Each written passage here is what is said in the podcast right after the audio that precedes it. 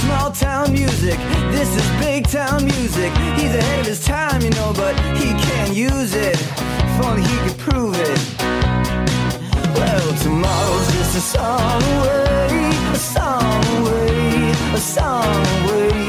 Hey everybody, welcome to Rock Solid, the comedy podcast for all things music, both new and classic. I'm Pat Francis. And I'm Kyle Dotson. And joining us tonight, actually two people are sitting around the table. I'll introduce our guest co-host first. He's been here before. This is his third time here. He spent most of this year colluding in Russia. This is Alexi Lalas. How you doing, Alexi? Gentlemen, and soon to be ladies here when you introduce her. And the concert wife has also stopped by because she's kind of an Alexi Lalas stalker. So this is Suzanne. It's mutual stalking. Suzanne Dillingham. Hello. Talk right in there. Hello. No, Suzanne actually just happened to be down here, and I said, "Oh, we're recording with Alexi," and she's like, "Can I come over and sit in on that?" And I said, "Yeah, we're doing a Bryan Adams episode," and she goes, "Well, I do like Alexi." There could be a lot of that tonight. Yeah. I fear, or maybe not so much fear. I love that shirt. You do? It's a nice shirt. I will tell you. I don't know who makes it, but at some point I will. Not disrobe, but I'll figure it out for you. You'll tell us what the brand is and where we can get it. Exactly. All right. I thought you were going to say at some point I'll give you all one. It's a little, denim on denim type of thing, which is I like some circles a faux pas, but it depends on the shade of your jean if that's going to work or not. Right. This is a darker. It's a darker denim. Yeah, darker. Yeah. Well, you'll see. We'll take a picture with Alexi. Okay. You'll see it. I didn't come here for denim talk. Yeah, that's what people would say. Oh, they talked about Alexi's shirt for 20 minutes. So you were in Russia, and I was asking you off mic, and then you go, "Why don't we talk on mic?" And I said, "That's a good broadcasting technique." So Russia for 6 weeks. Yes, I talk about soccer for a living. Mm-hmm. I have for a number of years, and this past summer, for those that don't follow soccer or sports in general, the World Cup, the Men's World Cup, happened in Russia. I work for Fox Sports. We broadcast it, so for about 6 weeks, myself and all my colleagues were in Moscow, broadcasting day in and day out. It was a Groundhog Day type of experience, best Groundhog Day you've ever had if you're a soccer person like I am.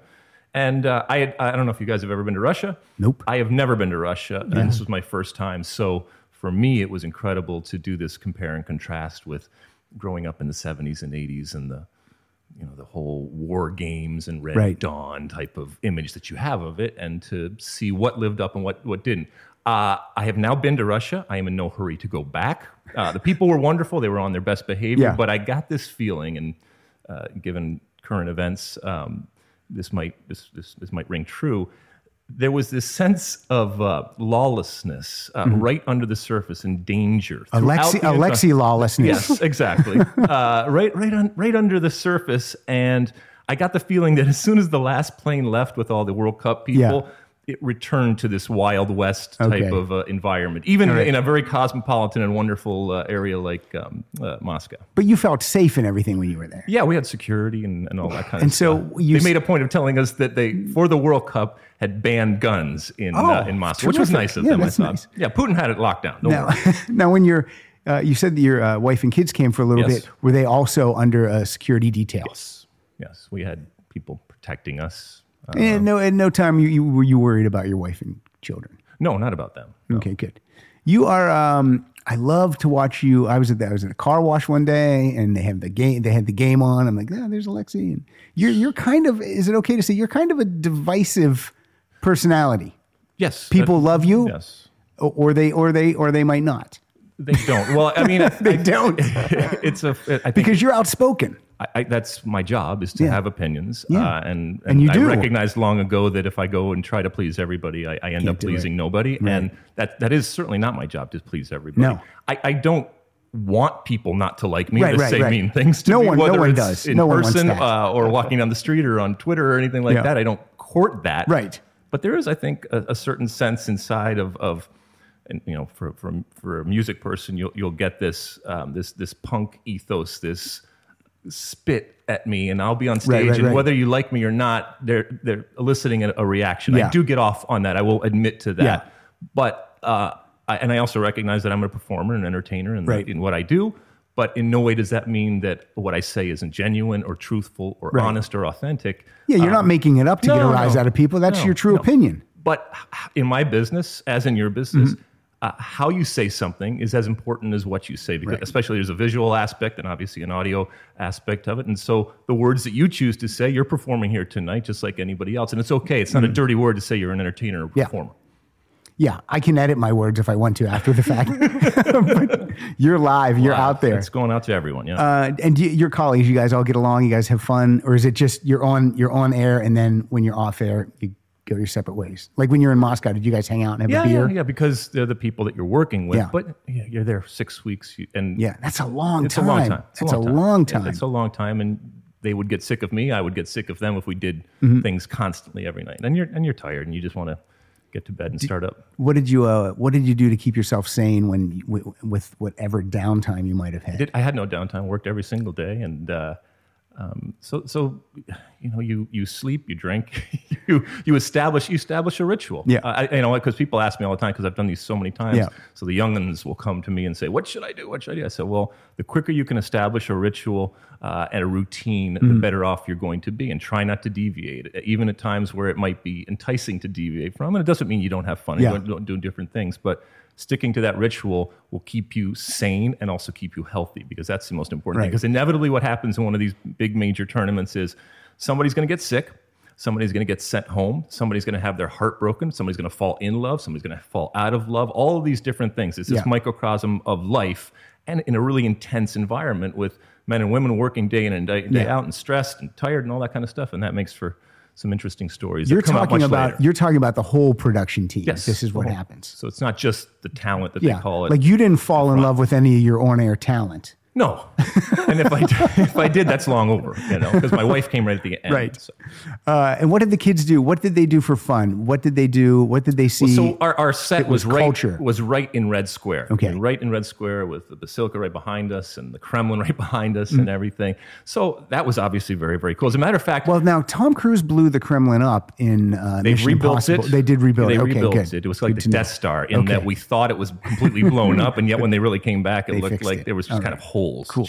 So they rebuilt it. It looks gorgeous. Repainted it. And so they saw that. As a matter of fact, I saw Duff McKagan once while I was walking through Red Square, because Guns was playing in Moscow while we were doing it. You didn't get to go though? I didn't get to go. I was working. I know. So did you say hi to him, or did you see him? No, I was a little starstruck. I saw Duff when I first moved out here. I was driving down Laurel Canyon, and I passed him. And I looked, and we made eye contact, and then he sped up, and then I don't know how he did this without wrecking. He rolled his window down and stuck his head like the whole way out the driver's side and looked back. He's going forward. He's looking back at me, and he just gave me a nod like, "Yep, I'm Duff." Wow. I know. But I was like... with his long neck. Yeah, but I'm like, yeah, he does have a very long, skinny neck. And I'm like, you're going to wreck. You're going to crash. Skinny guy. He looked like Duff McKagan walking through... He looks great Red now Square. Since his one of his organs was going to explode, and that's when he got clean. I remember that. Everyone was like, "Ooh, that's not good." Because he used to. If you look at some of those old live videos, he's bloated. He's a mess. And now he's like a thin, handsome dude. Good for you, Duff. Stay off the juice. That's what we're saying. All right. So here's what we're doing. You and I were originally going to do a Bon Jovi episode, right? And we'll still do that down the road. Sure. Because I can't think of anyone else that would do it with me. He merits it, right? He merits it. He's in the Rock and Roll Hall of Fame, and he'll certainly tell you that he is. But my friend John Lamoureux, he just did an episode of his podcast called The Hustle, and he had Keith Scott on. And I listened to that episode because I wanted to hear some Bryan Adams stuff. And you listened to it also. Yep. And were we tweeting, or were we Facebook posting, or whatever? We were both tweeting back and forth. And then I'm like, I had no idea that I would find someone to do a Bryan Adams episode with. I love Bryan Adams. And as you listen to this tonight or today or wherever you are, that should be kind of a companion piece, because a lot of the stuff that you're talking about and that we are talking about, he gets into much more depth, and it's just a wonderful podcast. This particular one was great. Yeah, it was a great one. Even if you don't like Bryan Adams, to be quite honest, it was really interesting to hear that perspective. I agree. It's like when Bob Costas had his what was his show called? Was it Later with Bob Costas? Yep. It didn't matter who the guest was. I would always watch, and it didn't matter if it was someone that I didn't know of, or it didn't. That's the sweet spot if you can get to it. Yeah, and he would have sports figures on, and I'm like, I really don't know who that is, but he made it interesting. So we're going to try to do that here tonight with Bryan. We'll try. It'll be easy early on, and then it'll be a little more difficult as we. But that's the case with a lot of these. I mean, we did the Def Leppard one. So. Got so much flack for not sticking up for the song "Wasted." I got so many emails. People are like, how could you just back down? You completely folded. I don't know. I agree. It was respectful to the guests. I was being respectful. The more you're here, the less respect you're going to get. I came in hot. Yeah, exactly. And you're going to die. You're going to die on the kids. The kids want a rock hill, aren't you? That's what's going to happen. All right. And you made fun of me for so many of my excuse me, Suzanne. Some of the pussier Def Leppard songs that I liked. Yeah. And so I'm curious as to what you pick as we get deep in here, because some of these Bryan Adams songs are. Are you anticipating some some pussy-esque type of picks here? Is that what's happening here? Possibly. So, I don't know. All right, we got 5 minutes in. We got pussy going. Perfect. What else did I want to say? Something else? Forget what it was. That's good broadcasting. Not knowing what you're going to say. Well, anyway, the tweet came. Yeah, the tweet. We're going back and forth, and we both listened. I know what I was going to say. Like Alexi said, even if you're not a Bryan Adams fan, listen to John's show. And John has a lot of people on that you might not know of, but give it a whirl, because there's a Rupert Hine episode that's great. I mean, there's just some great stuff. He really digs deep, and it's really fun. So the tweeting's going on. So the tweeting's going on, and I immediately, it's like catnip to me, because it's Bryan Adams, and I love Bryan Adams. I will get that out there right now. Not all Bryan Adams, but I love a lot of Bryan Adams, and so they were talking about a song that we will discuss later on in the show. Okay. And so I immediately tweeted back with my favorite version of it, the live version of it, the acoustic version of it, the three-piece version of it, and all that kind of stuff. So there was already a connection there, and immediately I got a text from you saying, "Hey, let's Bryan Adams." This has been you've been harboring this for a while now. But there's a lot of artists that I like, but I just can't think of any. There's no one in my rotating cast that will do those, and so it's nice when I find someone. What's another one that you have you would have trouble coming up with, like? I just did we just recorded a Stevie Nicks episode. I don't know if that'll air before this or after this, but I didn't really know anyone in my core that would like that. Like Suzanne and I are going to do a Rod Stewart episode because we love Rod Stewart. Sure. And I want to do it with someone that's really passionate about the artist. I don't want someone to just go, I like some Bryan Adams songs. I don't want that person. Right. I want someone that goes, oh yeah, I know all the stuff. So that was Christine Blackburn. She's a huge Stevie Nicks fan, and it was great. We had so much fun. So, well, what about Loverboy? Would you have a hard time finding somebody that would do Loverboy? Yeah. Yes. I'm your man. I would have a hard time finding someone at this table that would do it. No, I know. I love Loverboy too, and I would definitely do that. All right. I've been promised that I can get, that I can have, oh my God, why am I drawing such a blank? Mike Reno on this show sometime. Really? So that's why I've been waiting on Loverboy. What a voice. Yeah. God. And so that's why I'm not going to give you Loverboy yet if Mike Reno can talk about it, because he might know more than us. It's possible. That's possible. All right, so here we go. Enough with the Canadians. By the way, Bryan Adams and Loverboy had the same management back in the day. There you go. So, all right, here we go. And he wrote something for us. Before we start, though, you have a new album out. I do, yes. It's called Sunshine. It is. You sent this to Suzanne and I before it was even released. I did. I don't know if you wanted us to critique it or give you notes on it. No, I definitely didn't want you to critique it. No, but absolutely not. I think that one of the things I said to you is I would like it if there was one more song and then put the Christmas song at the end. Yes. That's what happened. It is what happened. Was that because of my email? Or did you have that in your head? There's only 2 or 3 people that actually listen to my music. If I'm counting my mother. And you guys are a couple of them, and so when I find them, I hold them near and dear, and I never let them go. And so when I was putting it together, and I knew you guys had listened to different stuff, and you've been wonderful in terms of promoting and all that kind of stuff. So I sent it to you guys, and you did say that, and this it did. You know how we hear sometimes when artists say, "Well, just went back and." Janie Lane, I remember, said, "We need another song," so I wrote Cherry Pie. I did not go back and write Cherry Pie or anything like that, but I needed another up-tempo song, and you were right in that I went back and looked at it, and it just made me have another look over it. Cool. And now you said, don't put the Christmas song at the end. You wanted it in the middle. That's what you said, Suzanne? I did. Yeah. I thought it would have been fun. That song is off. So great. It is so much fun. It is a great song. that it would have fit anywhere on that album. See, I always just feel like if there's a Christmas song on an album that's not a Christmas album, you just tack that on it. Yeah, and that's I think you should. But see, then I worried that is it good that my three people like this song? Yeah.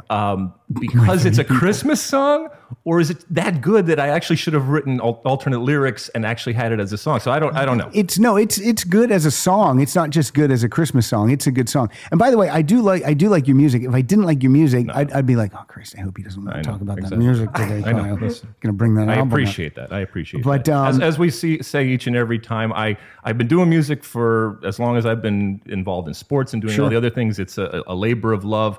I'm not here to sell millions of albums. Right. I put out an album probably every couple of years now. I write and I record and then I put it out and people buy it, people don't buy it, people listen to it, people don't. It's something that I love to do, and I recognize that because of who I am as in the sports world. Right. It doesn't have to be good. It has to be even better just to be good. So yeah, it has to be because people are going to... it's a long history. This guy, right? Yep, exactly. But the album's called Sunshine. Yep. Great summer album. It's a great summer album. That's what we tried to do. It feels like I always say, the Christmas song. you want to roll the windows down and drive down the 101 and crank this out. So let's hear a couple of these before we get into Bryan Adams. Let's start with, I think this is track 1 on the album. This is Summer Song. Summertime. Oh, is that your daughter? It may be. All right.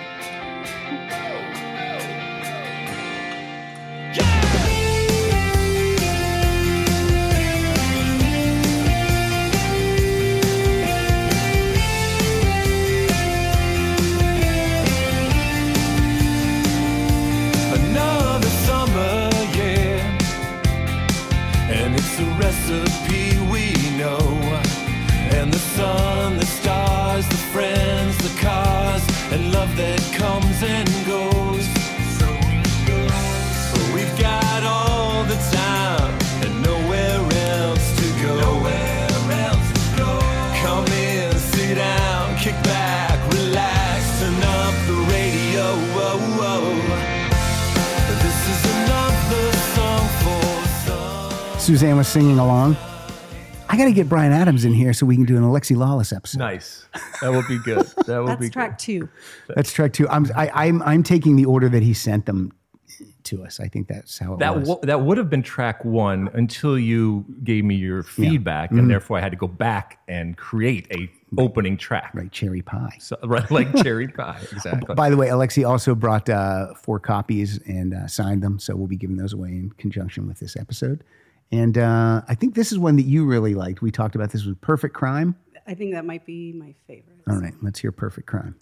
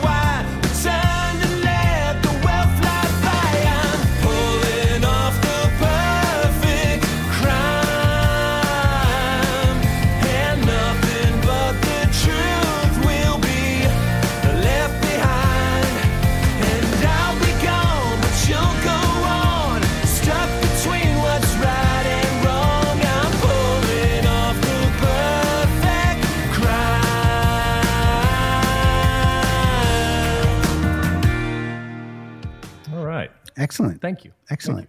Thank you.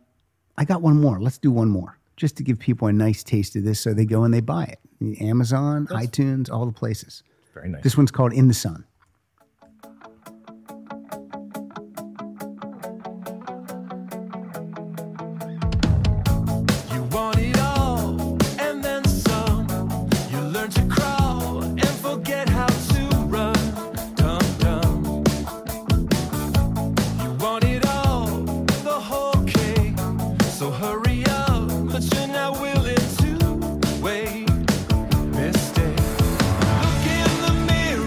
Over.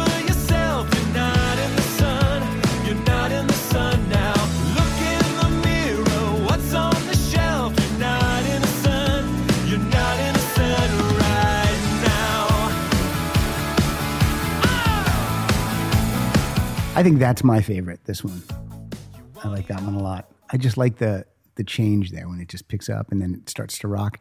Do you play all the instruments on this? Do you play the drums?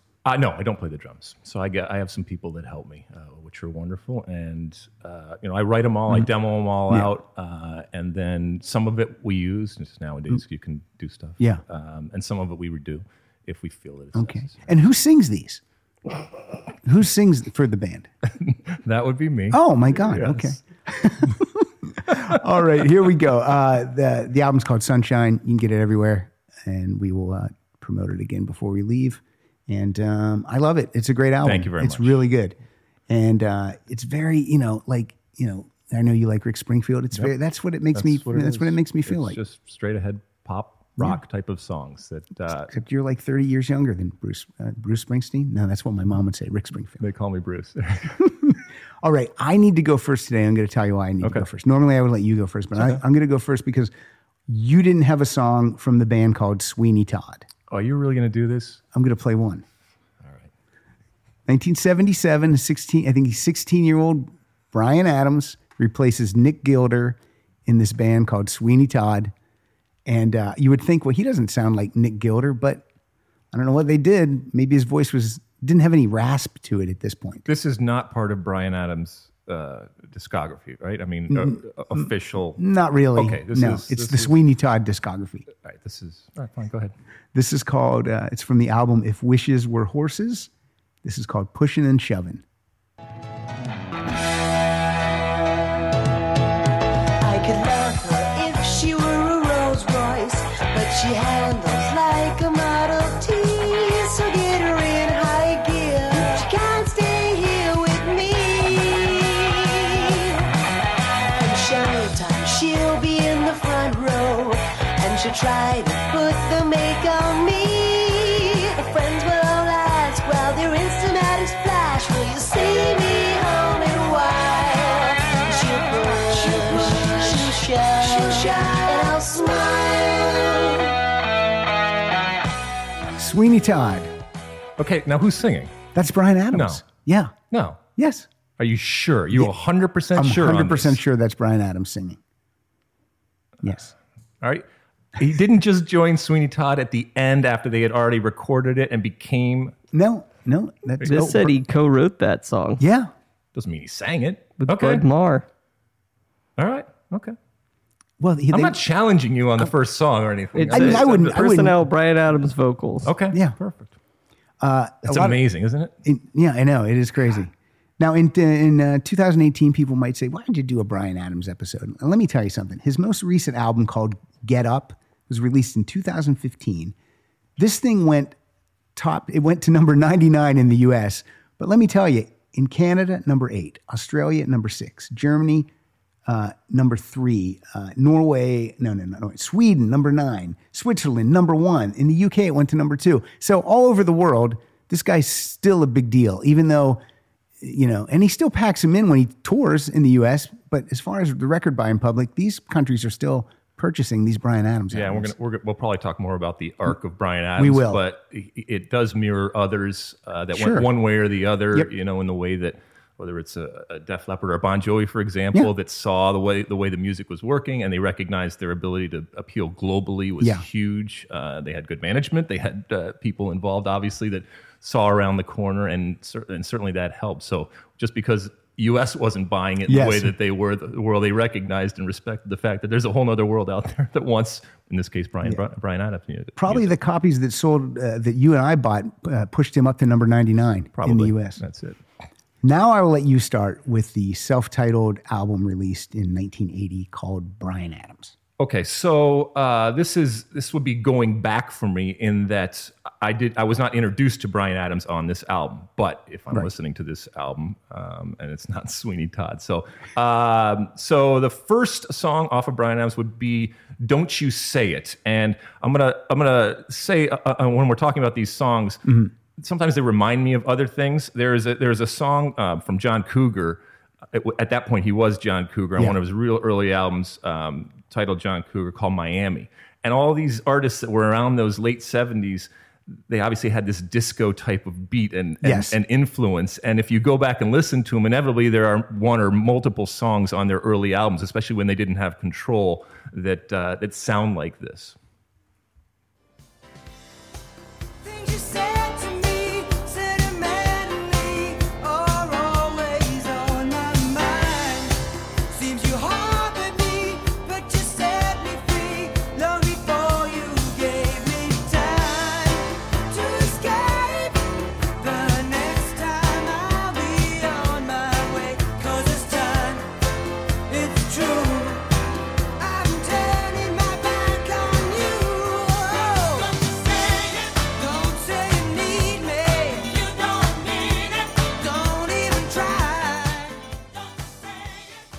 Voice is kind of high there, but not as high as the Sweeney Todd stuff. No, he's really pushing it on that. But it's got a solid gold era, you know. Yeah, definitely. Marilyn McCoo or Dionne Warwick kind of introducing him singing that to the solid gold dancers. He didn't, but that's the way it sounds. And he was born in 1959, so how old would he have been in 1980? 21. 21. That's amazing. 21. All right, my first song from the self-titled Bryan Adams album is called... And I think, who is the woman? Hartman. Lisa Hartman, I think, recorded a version of this. Oh, really? Yeah. And this is called, she was an actress. Not Slanting. She was something like that, right? I think she's married to Clint Black. She's Lisa Hartman Black now. Oh, wow. But this is a song called Hiding From Love.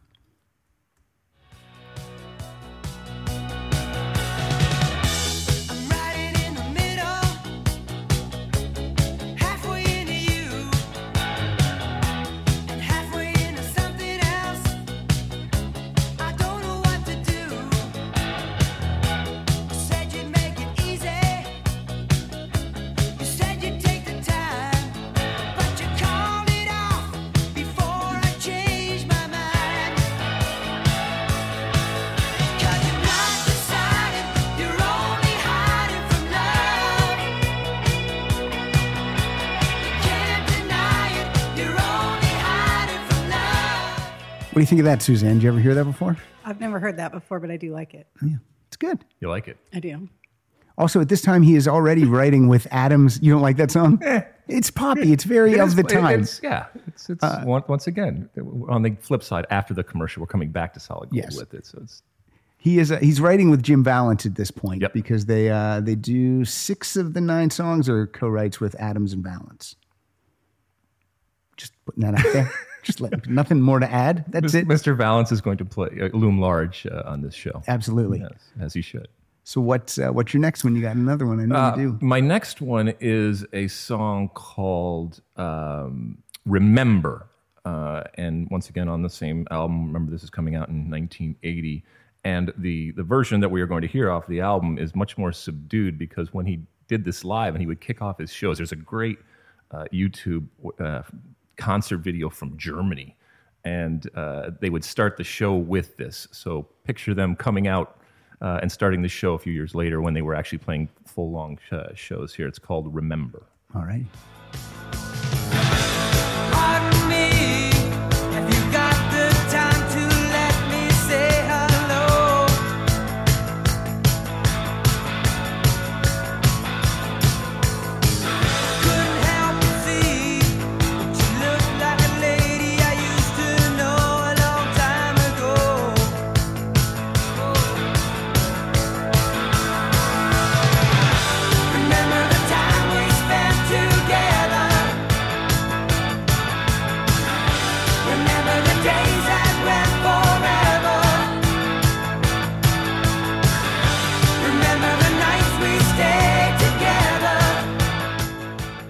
Can we agree that that's probably the best song on the album? It's good, and that's the song that gives you a little hint of what's going to happen. It's and it was on side 2. It was the 7th song of the 9 songs. So they, in the moment, didn't feel that it was appropriate. No, they kind of buried it deep. Yeah, exactly.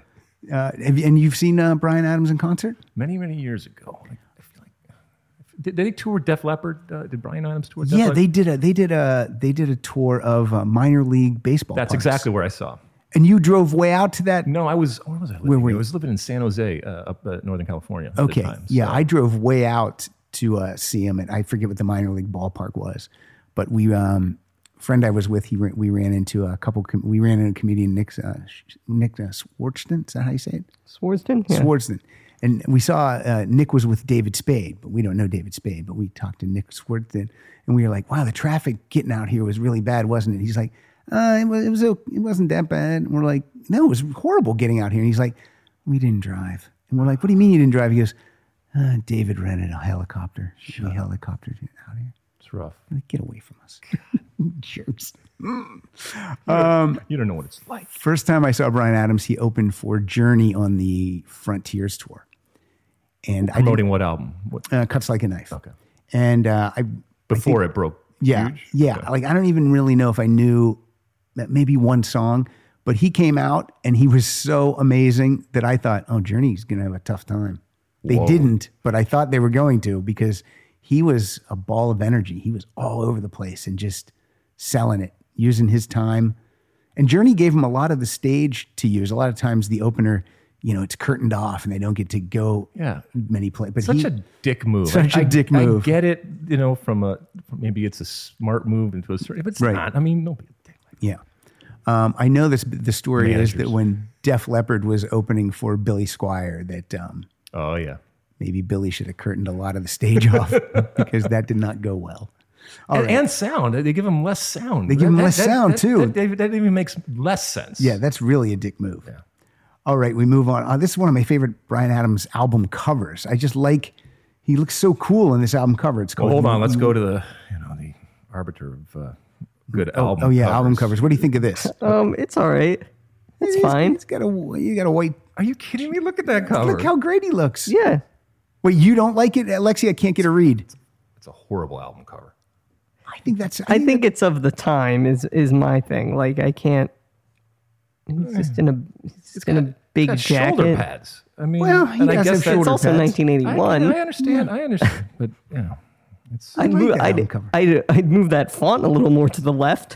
Instead of having it touch his shoulder? Yeah. I'm always looking for a spot where they can sign, so that would be right in there. Oh, this is a good signing album. Yeah. This is a good signing album. You should... My Bryan Adams autograph is the worst, I'm going to swear, the worst fucking thing you've ever seen. He wrote Pat, and he wrote 2012, and then his name, there's no letters that are discernible. It's like he drew seagulls in the sky. Yeah, you know when kids draw like birds in the sky, there's no B, there's no A, it's like... It was like he was punking me. If you sign a lot of autographs, you should at least be able to make out the first letter of each name. So yes. B.A., you should be able to see the B.A. You can't even see that? No. I'm going to take a picture of it, and I'm going to text it to you later. Because you won't even believe it. It's on Cuts Like a Knife. And it's right across. And he signed across all the black. Oh, really? With a black pen. Just fucking Bryan Adams. Just it was not... Because I was with you. Yeah, and there were a lot of people, and he was like, "No, don't take my picture. No picture. Didn't want pictures." He just immediately yells, "No pictures!" Before we even see him, and Pam Anderson walked out right before he came out. She didn't yell no picture. Did we didn't even realize it was her until she passed, and someone goes, "That was Pam Anderson." I'm like, "What? How did we miss that?" But yeah, I'll send you a picture of it. But anyway, okay, here we go. You want it, you got it. All right. Are you going first on this one? No, you're gonna go first. Oh, I'm okay. And Remember was the song I had also. So you did have Remember. I had Remember also. Okay. Yeah, so Lonely Nights. I have it also. Yes. I mean, it's a great song. It's in my top 5 Bryan Adams songs. I love it so much. It's also, and I'm going to talk much more about the way that they constructed their verses. Sometimes for me, the verses made the song, and a lot of times, even some of the songs that I'm going to pick here. Mm-hmm. The only thing that I like, and the best part of it, is the actual verses as opposed to the chorus. There's certainly plenty of times where they're both great, but you can see some of the way that they construct their verses, which are really, really cool and really sound good. In and of themselves, they sound good. And this sounds like Bryan Adams. This sounds like, yes. Yeah. Now you're starting to hear a little bit of a formula. Not in a bad way. But. No.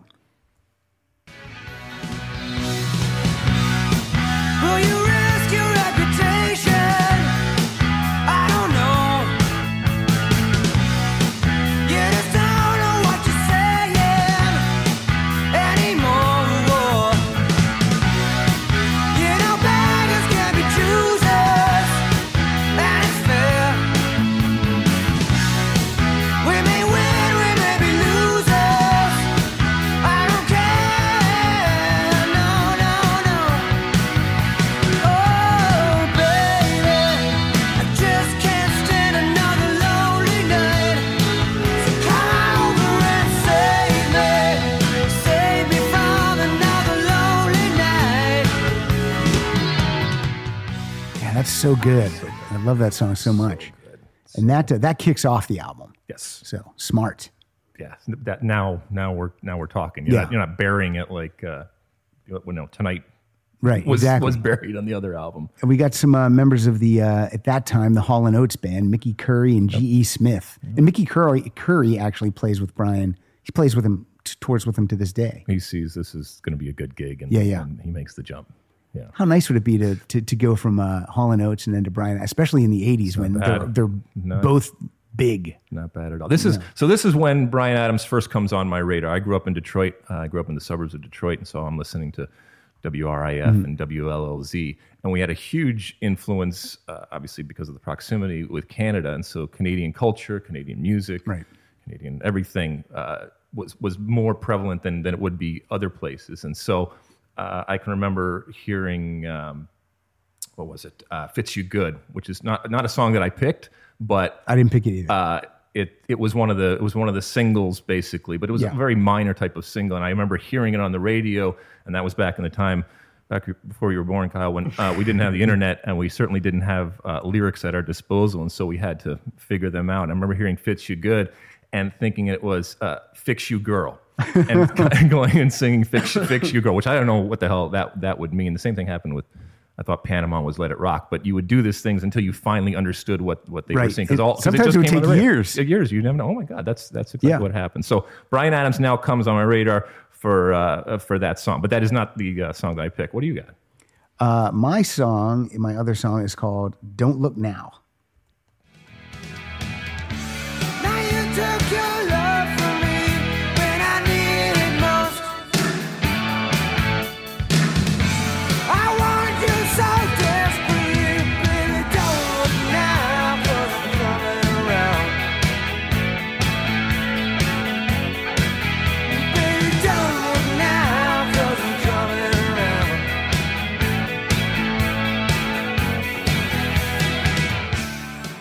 He's still not quite rocking on some of these songs yet. You know what I mean? There's still a little, I don't know, 80s cheese in there. It's just, hasn't found the sound yet on some songs. Not on that one. You like that song? I do like that song.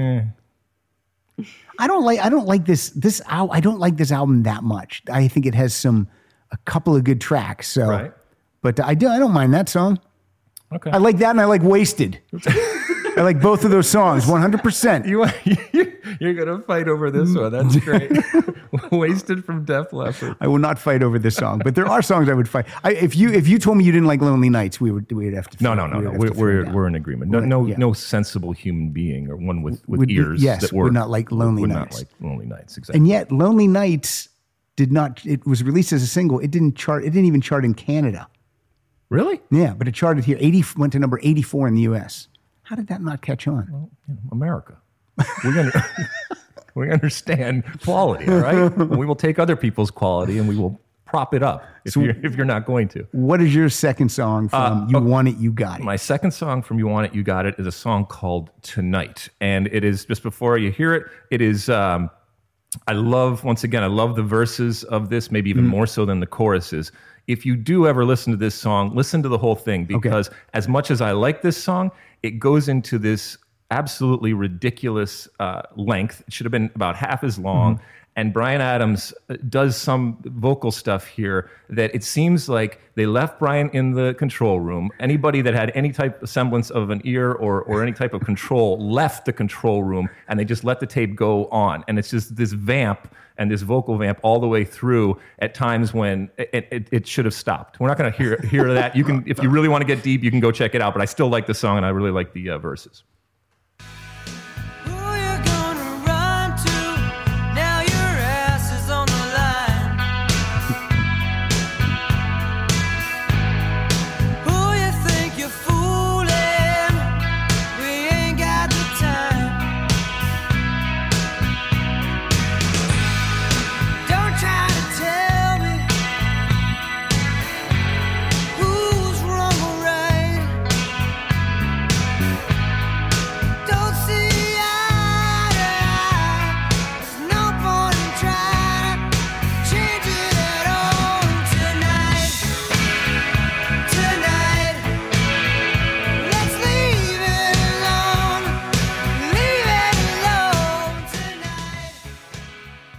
very ballsy to name your album You Want It, You Got It, because I got to be honest, people did not want it yet.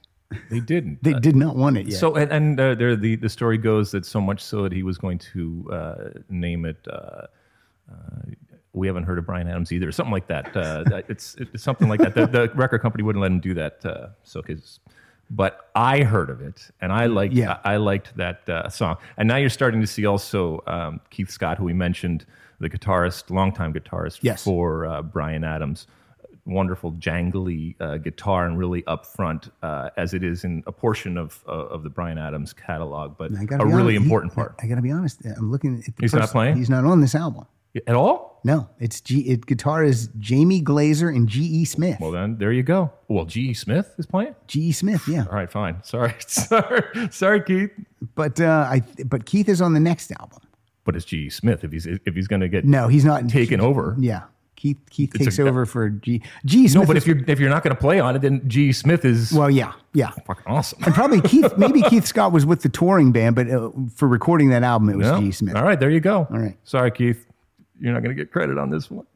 All right, here we go. 83, MTV is in full swing. So this is the first time I ever heard or saw Bryan Adams, and it was Cuts Like a Knife video with the hot girl and the empty swimming pool. I love it. They just set up the equipment in the empty swimming pool, and that's where they play. And the girl jumps in, and then there's no water in the pool, and she dies. No, but it's a great. I love it. I love everything about it. I love that. This is my favorite Bryan Adams album. It is. Okay. I think. Yeah, and I know everyone likes Reckless the best usually, but I think song for song, I think this is strong the whole way through, and I think Reckless peters out a little bit at the end. But we'll talk about that when we get there. Alexi disagrees, I can tell you. All songs written by Adams and Vallance. Still, yeah. This is Bryan Adams, Mickey Curry, Tommy Mandel, Keith Scott, and a guy named Dave Taylor. I think that was basically the Bryan Adams band for quite a few years. So what do you got? What's your first one? Okay, so didn't you do one? Did you do You Want It, You Got It? What was your second one? Well, we both had Lonely Nights. Right? And my second song was Don't Look Now, which you loved. God, that was no good. Okay, so my first one from your favorite album from Bryan Adams. This is my favorite Bryan album. Cuts Like a Knife in 1983, as you said, is a song called Don't Leave Me Lonely. And once again, I like the verse better than the chorus. And there's actually a story behind that because Eric Carr is a writer. Yeah, he gets a writing credit on that, and so this had originally was going to possibly go to Kiss. Yeah, it didn't end up doing it. Eric Carr had written the chorus and some different things, and then Vallance and Adams came in and wrote the verse and stuff like that. So I really like this song. Because Adams and Vallance have two songs that are on the Creatures of the Night album. Yeah. Okay, go ahead. All right, Don't Leave Me Lonely.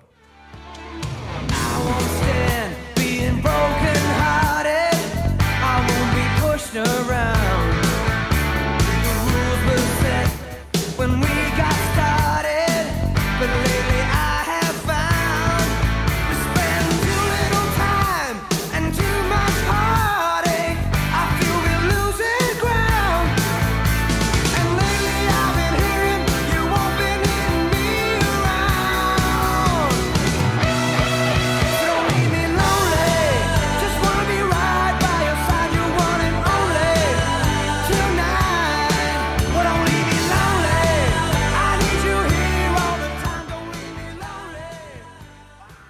I guess that would have been a Gene song because the two songs that they wrote Rock and Roll Hell and they wrote War Machine, and Gene sang both of those. So I assume Gene would have sang this too. It's no Back Off Bitch or whatever. Not Back Off Bitch. What's the Burn Bitch Burn? Burn Bitch Burn. That's the Guns is Back Off Bitch, right? Yeah. Any song with bitch except the song Bitch by the Stones might be the only one I like. That's the only one you like? With the word bitch in it? Oh, Burn Bitch Burn by Kiss is not good. You don't like that one? Oh, I don't like that. That's a great song. Oh, come on. It's a great song. Oh, you're being silly. No, I'm not being silly. You know, you don't like Wasted, but you like Burn Bitch Burn. No, that's a good song. You know who else thinks that's a good song? Wonderful musician, writer, and performer Matt Nathanson, who is a huge Kiss fan. actually just came out with a new album. He's a huge Kiss fan. I remember talking to him about Burn, Bitch, Burn. And if you listen to his music, it has nothing to do with that. Right. But, you know, you don't... You like what you like. I wish you would have said something like, you know who really loves that song? Carole King. She loves it. She wrote an alternative version to it. Yeah, she thinks it's great. Yeah. All right, so you like "Don't Leave Me Lonely." That's one of your favorite songs on this album. Yes, it is. It is. You don't like it? No, I do. I like every song. Well, you like the album. I like every. Right, so I like every song on this album. Blanketing the whole album. Yeah, the whole thing. This is a 10 out of 10 for me. 10 songs. I love every single one, and I love how the album kicks off with "The Only One." The only one. Well, I made up my mind. Not going.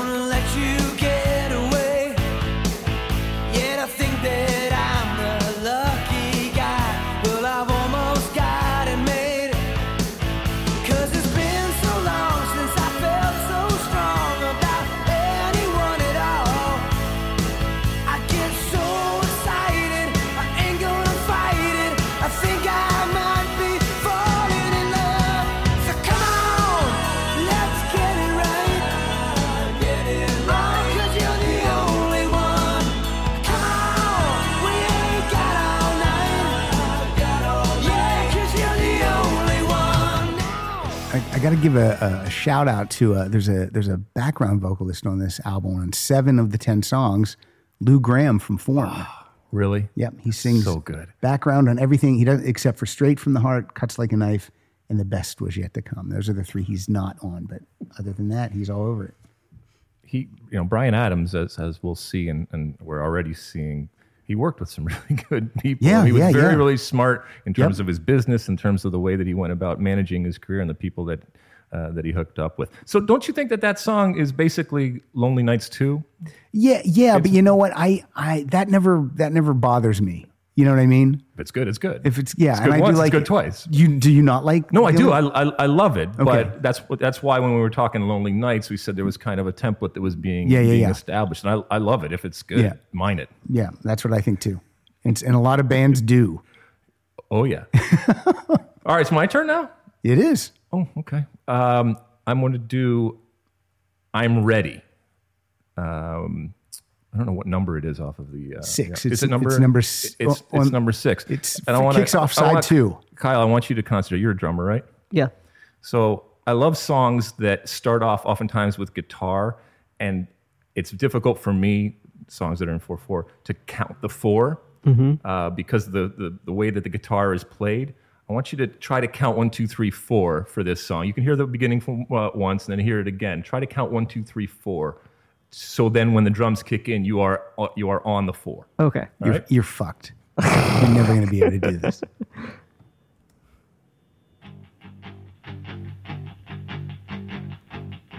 I'd like to see you, but I'll let you know. I want to be with you every day.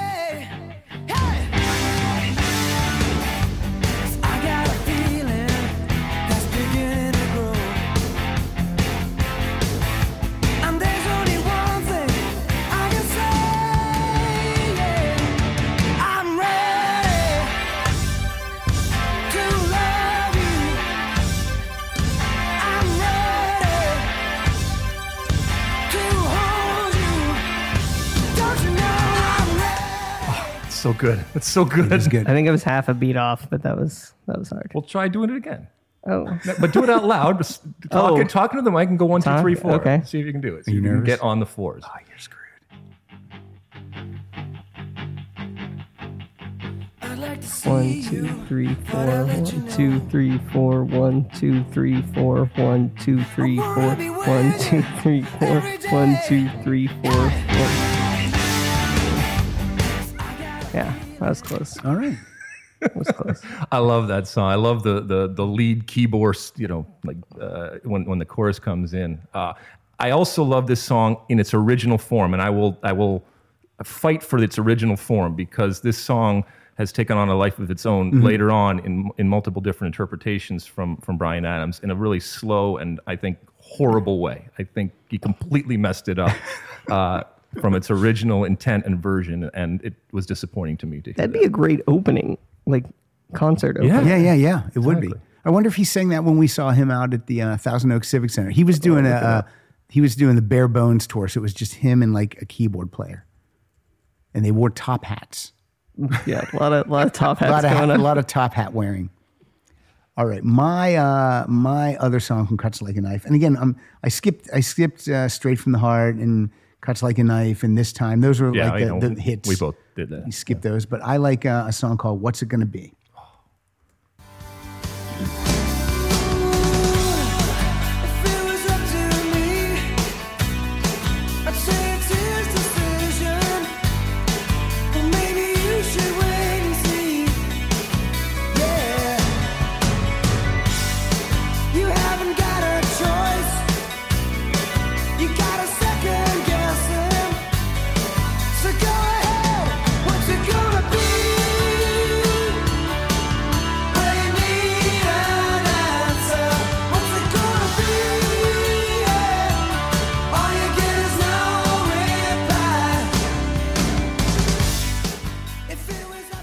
Love it.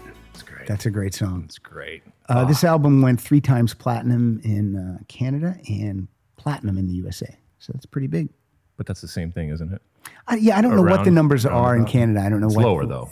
I don't know what it equals out to be. But I mean, I'm not criticizing him. No, it's platinum. I know he's platinum. Platinum. All right, now we move on. By the way, for selling so many albums back in the day. His catalog, they haven't like remastered it except for Reckless. They really haven't gone back and done anything to it, for sonically, you know what I'm saying? Can you tell the difference? When they remaster stuff? Mm-hmm. I can, yeah. Do you think you really can tell the difference, or you're listening to it? I can, because what I would do... it's already been planted in your mind that this is going to sound better. Because what I would do, whenever I buy like a remastered version of something, I will take the... You compare and contrast. Yeah, I go and I A-B it. Right. I go out in the car, I A-B it. Right, of course. I go, listen to that. Okay, now listen to this. But isn't it, and it's really better, or is it just louder? Or no, there's some James Taylor stuff that I have that I can hear stuff that I never heard before. Okay. And with some of the Def Leppard stuff too, I'm like, I never heard that subtlety that's buried in there. Okay. Yeah. Yes, sir. They don't have that show up on the setlist site, mm-hmm. but statistically, we probably saw him play I'm Ready. We saw him butcher it. Yeah, probably. Yeah, but you saw him play it in the other form. Yeah, acoustically. I can't find anything online where he's playing it in this original form. Can you? No. Maybe you can't. All right. No. And this was when he was wearing a top hat. Yeah. Top hat. I know. That was their thing. He goes through a bunch of aesthetic phases. Oh, yeah. We had the eyeliner thing, phase. That whole thing that was jarring, to say the least. Yeah. All right, here we go. Reckless. I assume this is is this one of your favorite Bryan Adams albums? It's one of them. It's not the favorite one. So. I think I know what it is from the tweeting, maybe. Yeah, it's probably. All of right. course you do. We won't say anything. Okay, so my first one from Reckless, 1984. Once again, the Vallance Adams combination going on. Performed, if I'm not mistaken, at Live Aid. Is that possible? I can tell you because I just bought...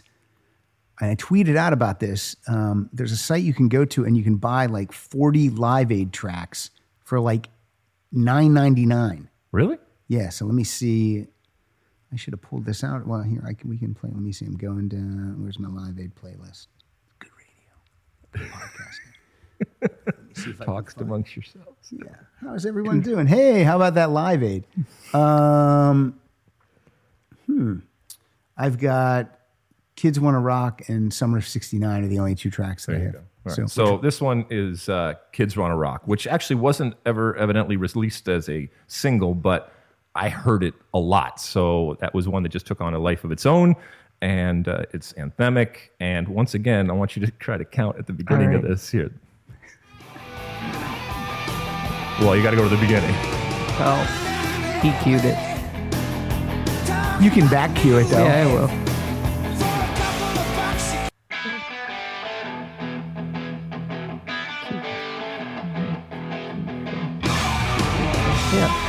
Job. It's on 2 and 4. I think that's the guitar.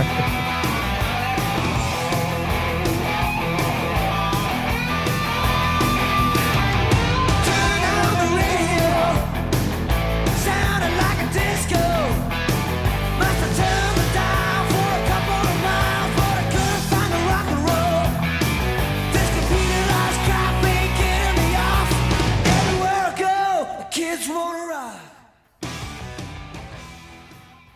right. So. See, the last part of this album, I don't like Kids Wanna Rock.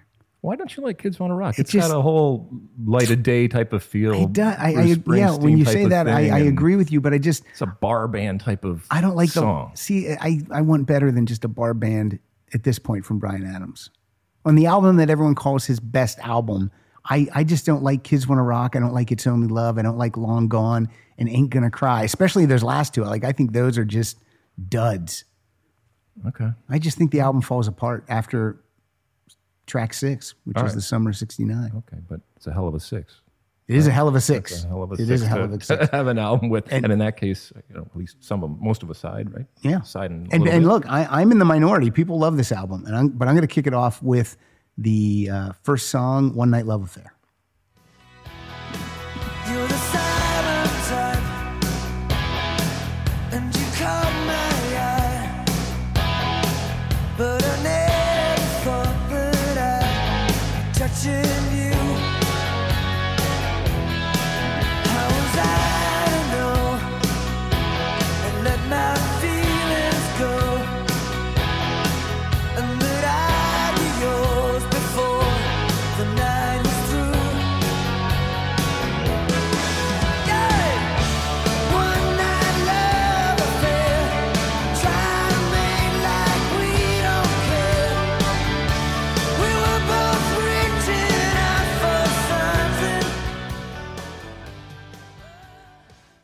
Three drummers on this album. Mickey Curry, a guy named Pat Stewart, and Steve Smith from Journey plays on the song Heaven. Smith. Plays on Heaven. Nice. Yeah. But this is once again those opening tracks. Yeah. It's in that trilogy, right? Back to Lonely Nights and What the Only One. Yep. And now you have this. They all sound familiar, but they all sound great. Right. Brian, I think he always has a good opening track, it seems. He always kicks it off pretty well. He understands the music business. Yeah. He understands, well, at that point he understood what albums were and what we... When you hear an album that has not a good opening track, you're just like, what the... And then you go in and you're like, no, these three could have been the opening track. Well, even now, without albums, it's still crucial to have something, because that's the one that people are going to click on first. Right. So you better have, something to give them at the very beginning. They're not going to click on anymore. That's it. What's your next tune? Okay, my next tune is one that everyone will have heard, but it's just a wondrous, wonderful song called "Run to You."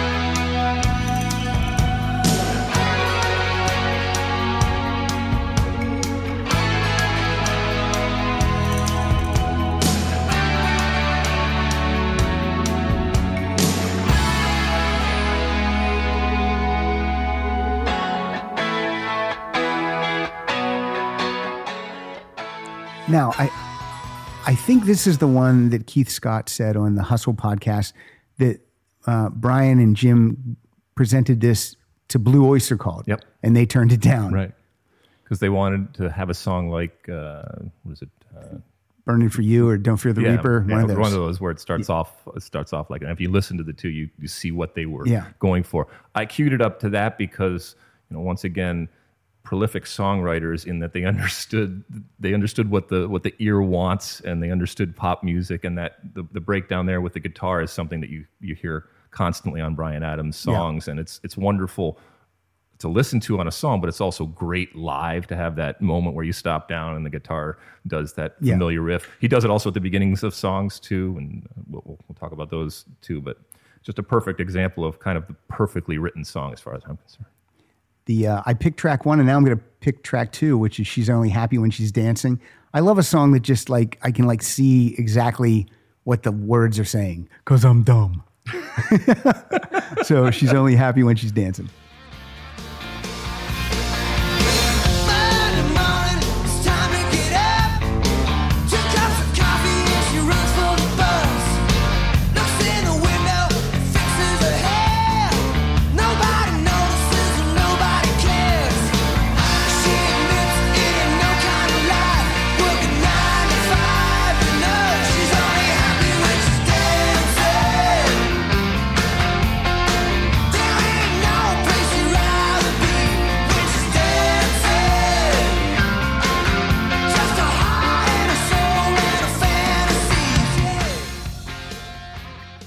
have one more because this was on the 30th anniversary remastered edition. This is the title track that didn't make it to the final album. This song is called Reckless.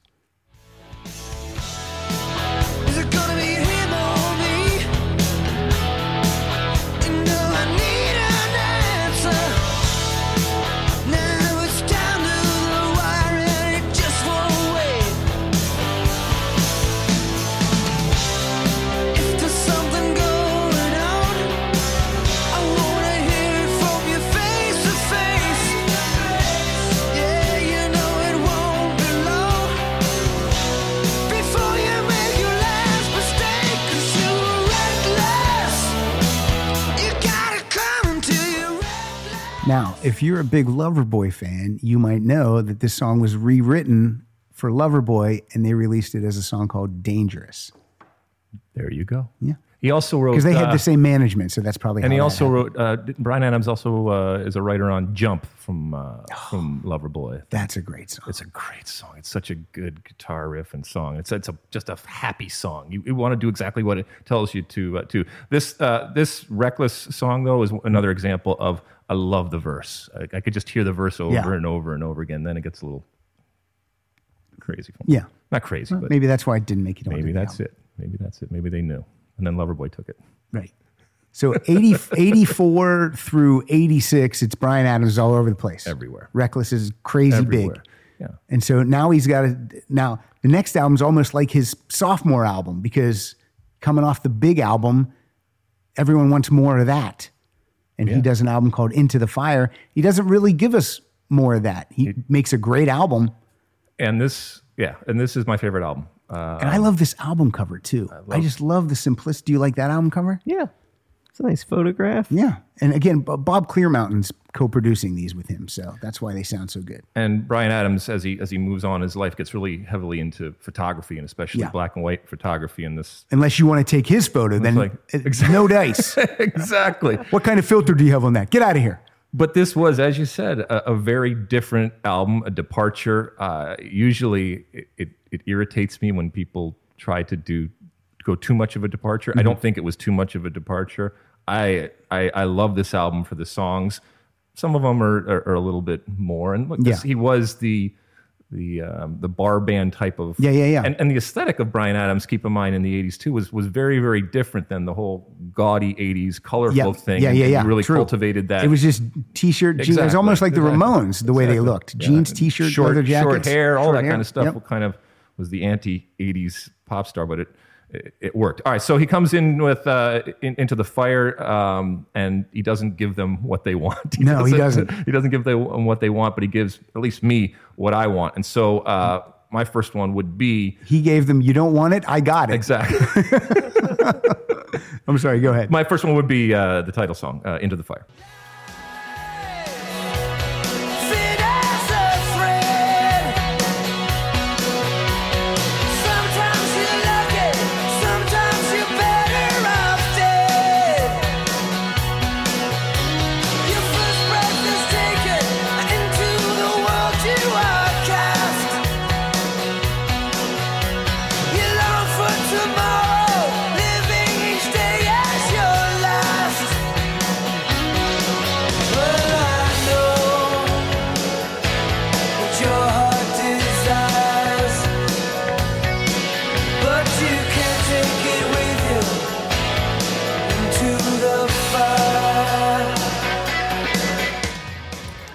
This came out in March '87. That was the end of my senior year in college, and I remember tons of us. We were big Bryan Adams fans. We went out, we got it, and CDs were like this might have been one of the first where you're like you didn't buy the album and then replace it with a CD. You bought it on CD, right. And we brought it back, we put it on, and we were all listening to it, and we were all just like, yeah. I like it. We like it. Like we were trying to convince ourselves that we like it. It's one of those, it's one, but because we were like.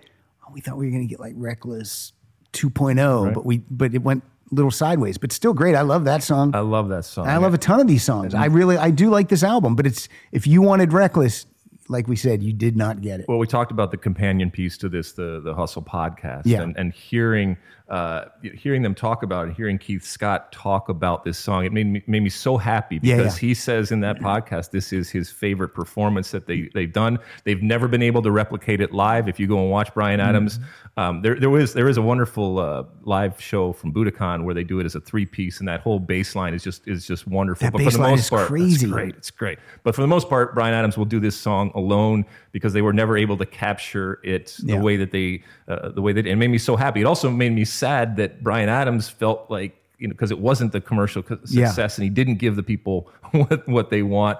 It made me sad that he wasn't, that he felt that he hadn't lived up to what the people want. And because of that, these songs don't pop up in the set list hardly ever. No. There's bands and artists always have that one album that you're like, oh, I love that album, but they never play anything from it. But I did like that Keith Scott said, because a lot of times when they're asked that question, what's your favorite solo? Or what's your favorite babies, this? Yeah. People just, they won't give it up. But he was like, he knew it. Boom, it's this. That was cool. Good going, John Lamoureux. I'm going to start it off with, again, I'm going with the first track on the album. I love Heat of the Night.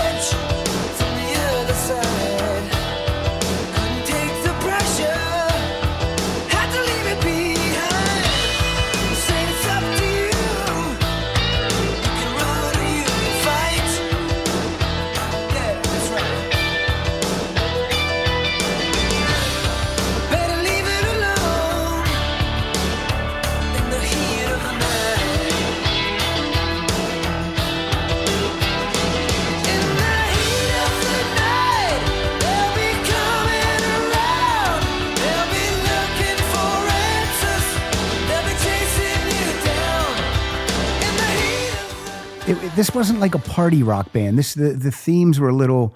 I don't want to say darker or heavier, but they're just a little bit, you know, just a little bit deeper. But if he wasn't saying in the heat of the night, if he was saying, "Where the kids want to rock" or whatever, right, changed the lyrics. Yeah, people would, that'd be a great song. But the lyrics were much heavier than anybody expected from Bryan Adams. That's for sure. Reckless sells 5 million in the U.S. This sells 1 million, which 1 million copies of anything is still crazy great, but you can see how that's viewed as a failure. You know what I mean? Which is weird. But you're not a failure to us, Bryan Adams, despite the fact that we're not allowed to take your picture and you can't sign. You can't have a couple of letters from your name when you're signed. God, I wish I would have taken his picture. You should have. You signed like this, you son of a bitch. Click, click, click, click, post, tweet, Facebook, Instagram. What's your next tune? Okay, so while it is a departure, there are some songs on it that kind of harken back, and as we've talked about, they're writing for everybody at this point because they got the touch. They understand how the music works, and they're able to crank it out. And so, my next song is a song called "Only the Strong Survive," which evidently was submitted to what's the Tom Cruise one? The Top Gun. Top Gun. There you go. That they thought they were writing that for Top Gun or whatever. It didn't end up doing it, but it is a feel-good song. It's a lot like I'm Ready, in that you could open a show with this, and certainly it's a much faster pace and much more positive, I guess, message than the rest of the album. Here we go.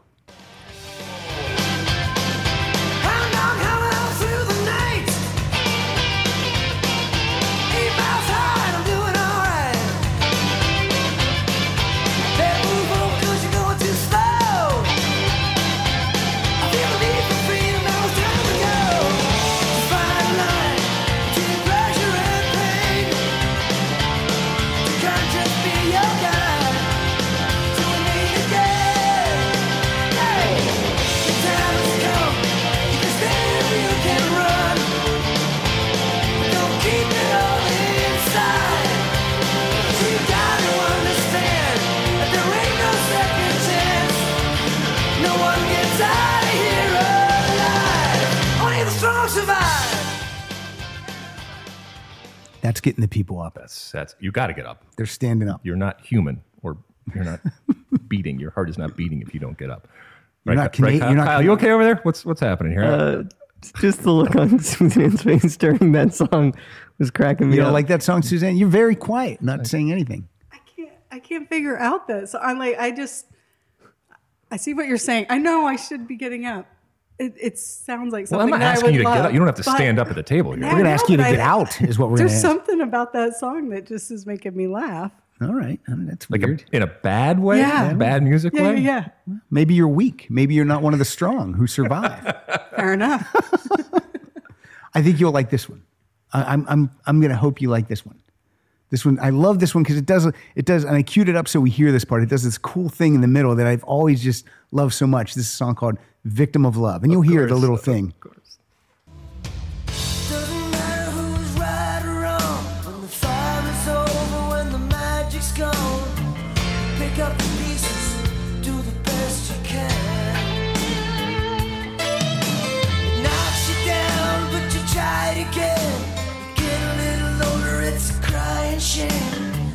Sometimes things don't work out like you planned.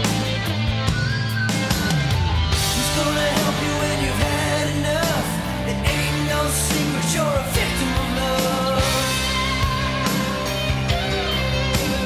Heaven knows what you were thinking of. Don't blame yourself, you're just a victim of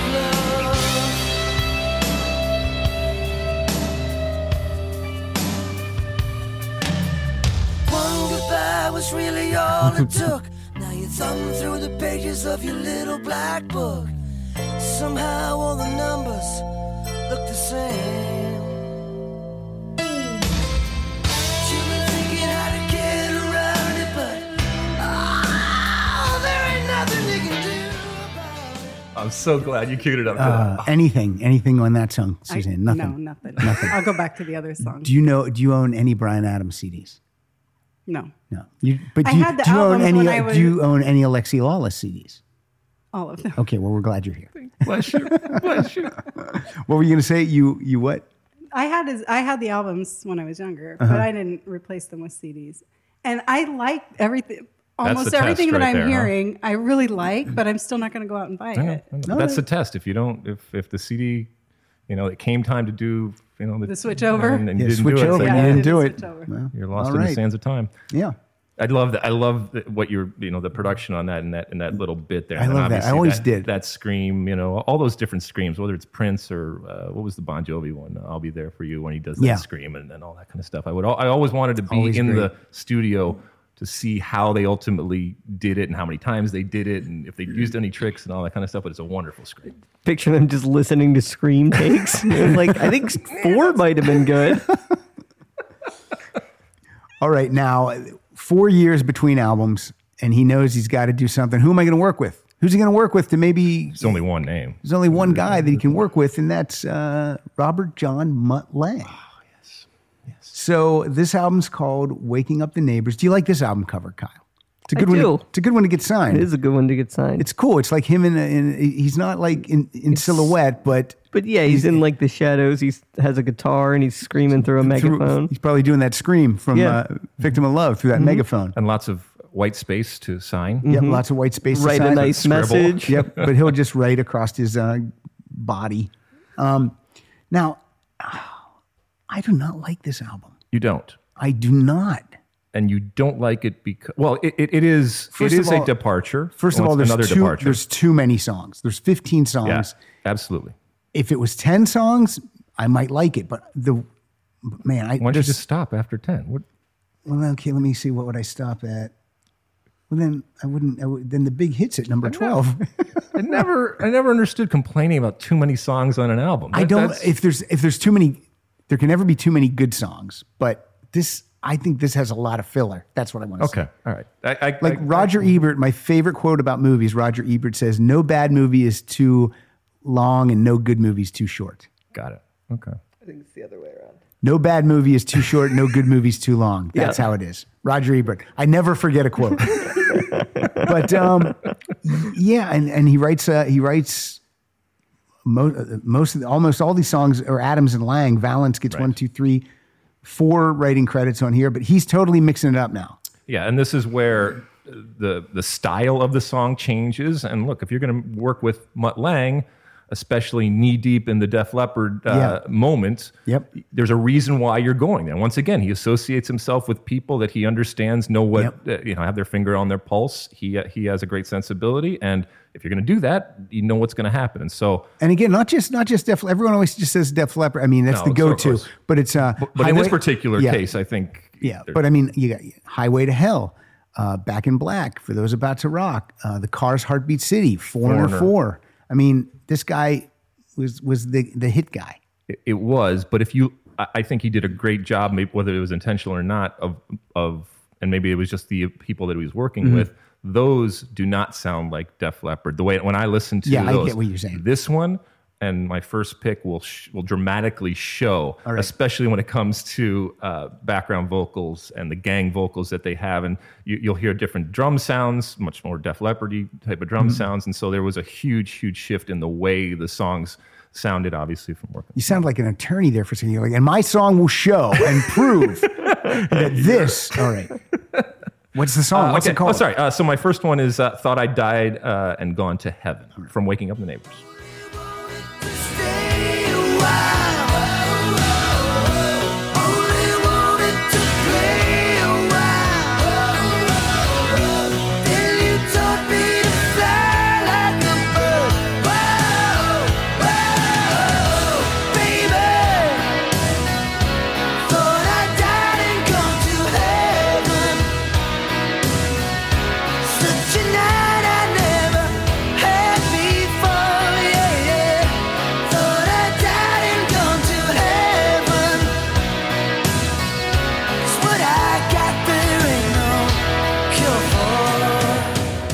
That's a good song, and I see exactly what you're saying with that, where you had it queued up to. Another thing about this album, it's got 15 songs. 7 of them are 5 minutes and longer. Right. And a couple of them, 1, 2, 3, or 6 minutes. And I don't think Bryan Adams is a 6 minute song guy. But Mutt Lange is. And Def Leppard certainly is. And I don't know why there's more of a very, I mean, Hysteria, I never get sick of that album. I don't either. And even the long songs in there don't feel long to me. It feels like there's a lot of different levels in there somewhere. And when I first heard this album, it did exactly what they intended to do, to hearken and to say, oh, and that's why I listened to it, and that's why I didn't love it. Yeah, because it wasn't as good as Def Leppard, but it was a Def Leppard type of light moment. And you know, the background vocals, and you know, look, you might as well step inside and walk this way. Right, yeah, I mean, the way that they were talking, exactly. Although hey hey's and all of that, and he got exactly what he signed up for when he wrote and recorded with Mutt Lange. I'm gonna go with the single, which is "Can't Stop This Thing We Started." You might stop that.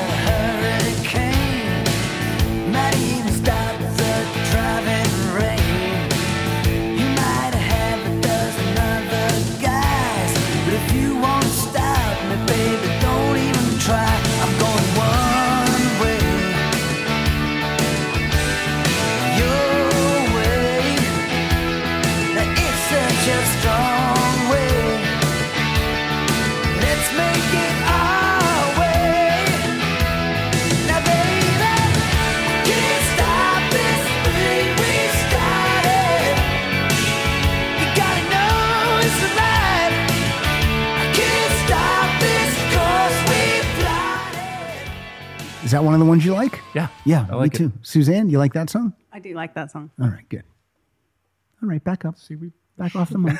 That's a fun song, right? No, it is a fun song. I did like that. That's a fun song. And that was a good choice as a first single, you know? Yeah. Yeah. Oh, yeah. And the video's cool. They're, you know, they're flying things up, and they're, I don't know if you remember, they're trying to hit the drum while the drum's going by and all that kind of stuff. There's a lot of movement going on in the video, back when videos were something still. All right, next one. Yeah, your turn. Should I do that? Yeah. Okay. You're up. It's your show. You tell me. No, we're taking turns. Okay. I'll go next. All right. So the next one was once again done for a movie. It went on to become a monster hit of historic proportions. I hate this song, but you're gonna play it. And yet it has, for me, the greatest guitar solo ever recorded in pop music. That's really, I mean, it's a great guitar solo, you say the greatest. For me, look, this is, you can no more tell me what the greatest guitar solo is than you can tell me what a beautiful person looks like, right, or a great wine or a great piece of right. I always preface stuff. I'm like, look, I'm not saying it's the best. I'm just saying it's my favorite. It's your best. Yeah. Right. All right. That's all that matters is your best. So all this is my best. and that it comes in a song that I can't stand. Did you always hate the song, or did you like it when you first heard it, and then just the overplayed? And I am unfazed for the most part by solos. Like most of my songs don't have guitar solos. Right. I think most of the times it's a waste of time. And this was, but this hit me. I mean, it hit me. I said, "Holy cow!" Now I've pumped it up so much that you're going to hear it and go, yeah, whatever. But see, I was wondering why you picked this song. I'm like, wow, does he really like this song? Like I didn't mind it when I first heard it, but then over the years it's been like, all right. But I don't even remember the solo. You won't even hear Bryan Adams because I queued it up to this. That's okay. Let's hear it. He might scream or say something. So this is parentheses everything I do. I do for you. Yeah.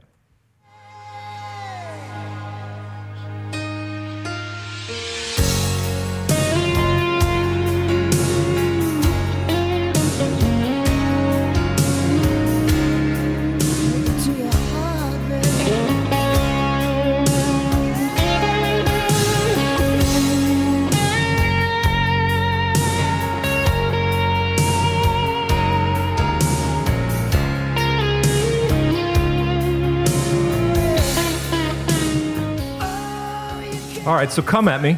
All right, that's a good guitar solo. At me, no, that's Keith Scott. It's an incredible guitar solo. It's the perfect example of a minimalist type of approach.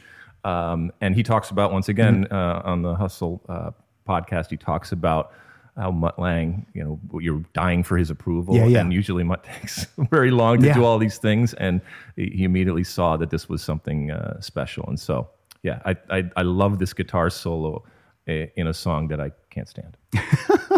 When I've seen Bryan Adams recently, he plays like the three songs I don't want him to play. He plays this, he plays Have You Really Ever Loved a Woman, and he plays that Please Forgive Me song, which was and I'm like, oh my God, these are just all the same song. And they're long, they're all long. It's like you can get away with just one. Yeah, one. Yeah, just do one. Yeah. Don't close the show with these. So you do not like this song. Do you not like it because it was ubiquitous or just...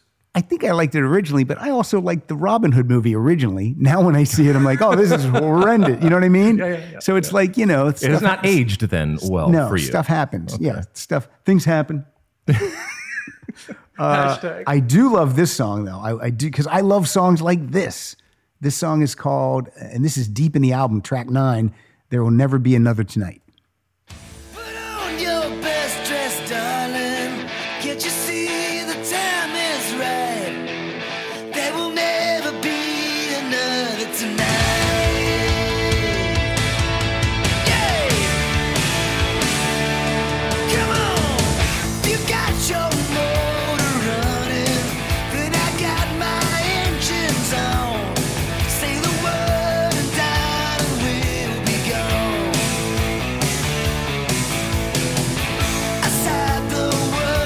Now look, the lyrics aren't great. They're very. There's something about a witch in this song. Oh, okay. Keep going.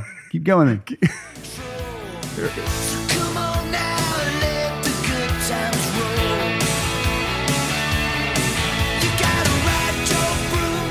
Yeah. What the hell is that?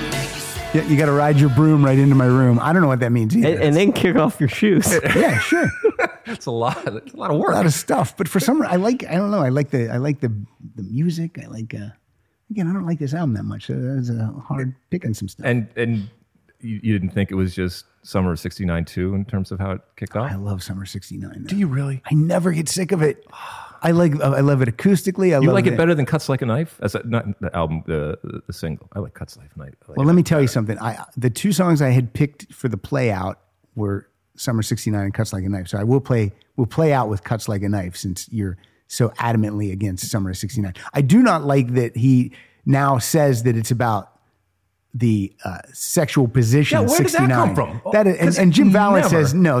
Now, is he just saying this to be, funny or cantankerous or whatever you want to call it? Because when he says it, I'm like, that's not what the song's about. No 69s. No 69. Yeah. Bryan Adams is against 69. Yeah. All right. That's wonderful. Except in the summer when that's all he did. Summer, when he was 10 years old. That's all he did. Okay. What's your next track? Where are we? No, we're done. We're done with Waking Up the Neighbors. What do you like? Do you like, Is Your Mama Gonna Miss You? That kicks it off. I'm not a big fan of that. Hey, Honey, I'm Packing You In. I love... that's all right, I guess. I love Vanishing. It's another one where the verse is just really, really pretty and I think beautiful. I like House Arrest, but now if we played it, I'd probably hate it. So, yeah, this one I when I came to this album, I'm like, let's see, maybe I like it now. And I'm just going through the songs, I'm like, oh, dear Lord. No. Skip. It's not happening. Okay. Fine. So it sells. But many people did. 4 million copies. Mutt said, "You're welcome." It worked. Yeah. So then 5 years later, because now it's like he takes a long time between albums. He does. This is 18 Till I Die. Again, Robert John Mutt Lange is involved. I really like this album. You do. I really do. You have another song in here before that. Did you want to play that or no? Let me. What is it? What's it called? Please Forgive Me. Oh, no, because I just made fun of it. Oh, okay. So I just had it in there just to cover, because that was a big hit, and it was on the So Far So Good Greatest Hits package. Okay. But, yeah, I don't need to hear it. Yeah, a lot of these, when they reissue them, I know you said they don't reissue them, but when they do some of them, they add the song. The Greatest Hits, he always does a new song here and there. I like it when you hear songs that other people did that I didn't know Bryan Adams had written. Yeah, that's cool. Teacher, and from 38 Special, or whatever it was. And then... and he wrote, I think they wrote two songs on Daltrey's... Yeah. Let Me Down Easy or whatever. Yeah, so. That's a great song. So what do you think about 18 Till I Die? Now, this is when he's all glammed up. He's got... got eyeliner, and he's got Versace suits, and he's no longer are we jeans and t-shirt. It's completely different. Look at him there, and then think of how he looked on Waking Up the Neighborhood album cover. I mean, it's very, very different. It's almost like he went Chris Gaines, but didn't change his name. Right, exactly. Very, very much so. Very much so.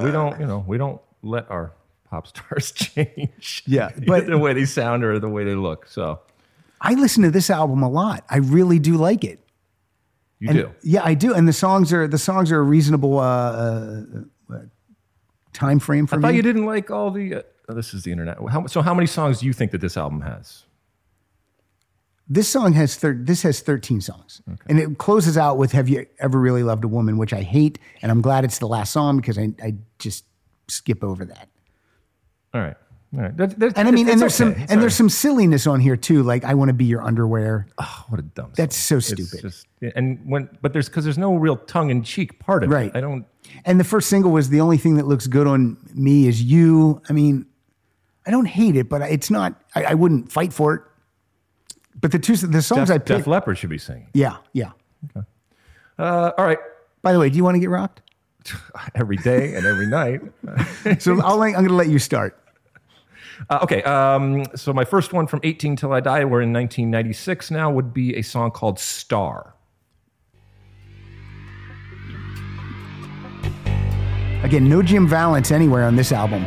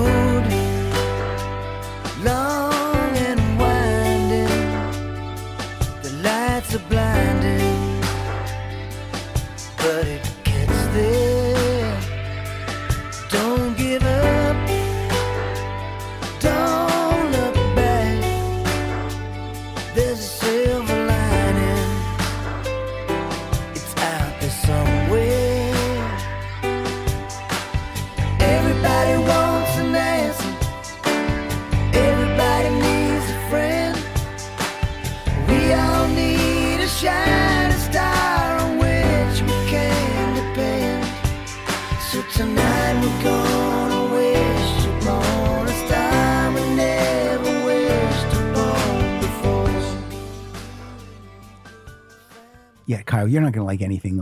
Kyle, you might want to take your headphones off for the rest of the show because it's a tough go, kind of. What do you not like about it? I'm not. You're certainly entitled to your opinion. I'm always interested in what it just. It was just that song. We played maybe a minute of it, and it felt like an hour. Right. It was just so. You know, the thing is that when we were talking about everything I do for you, you can actually sing the lyrics to that over everything I do, and vice versa. Oh, really? But I love the verse. This is one where I love the verse. Everything else is. Eh. So there's a lot of those type of songs on this album. There is a lot. Sometimes too, it's like you know where it's going. Yeah, you don't like that, and the journey is like you're taking all the back roads to get that way. Yeah, you want to get there sooner. Don't bore us. Get to the chorus. What? No, it's just more like it's not that. It's more like it's so straightforward, and you're taking a roundabout way of doing it. That I'm just like. Come on. There's no surprise for you in Bryan Adams at this point in his career. If you're gonna, if the lyrics, you're gonna rock and roll all night, then you know you're gonna party every day. It's just whenever I hear a song for the first time and I hear the lyric and then I know what the next lyric is. Is that what you mean? It's but that's more with rhyming stuff. This was just I get where we're going. Speaking of that, I loved. I was listening to your pod the other day. Callback. I love when you were talking about Steve Perry's new song and the lack of rhyming. It drives me nuts when it's just sitting there. It's low hanging fruit, and you don't do it, and they have to do it on purpose. Yeah, it's. I was running when I was listening to the podcast, and I had to stop and applaud you because it was just because that's exactly what I was thinking on that verse. Have you heard the Steve Perry album? Yes, I have. And what do you think of it? There's two songs that I think are worthy of Steve Perry coming back. The voice is great. Yeah. I mean, the voice is so good recorded. Sure. I don't know how it would be live. I like six songs, I think, but no. No. Okay, there's a song. I'm not playing this song, but I want to read these lyrics. There's a song, and again, I like this album we're talking about, but I would spoken word Adams, love it. Okay, I would no way tell anyone. I would no way recommend this album to anyone, but I love this album because there's a song on this album. Bryan is definitely not listening to this podcast. Yeah, that's a quote, right? Yeah. There's a song called Black Pearl. Yes, and there is. Let me wait to hear these. It's about interracial love. All right. She's black coffee, a little bit of cream, sweet brown sugar, my midnight dream, Black Pearl, my kind of girl. I mean, it's just what are you doing? Why is he writing this? It's not at least he went for the logical rhyme. Yeah. But she was born the bright side of midnight when her mama was 17. I mean, it's unbelievable. It's borderline, it's coming from a good place, I think, but it's kind of coming off racist a little bit racist. Yeah, it is very yeah. All right, but you're not picking that one. I'm not picking that one. I'm picking the title track, which I stand by. 18 Till I Die. I really like this. I like any song about staying young. Look at my beard. I look like Rick Grimes. Never say no. Try anything twice. Till the angels come and ask me to fly. Gonna be 18 till I die. 18 till I die.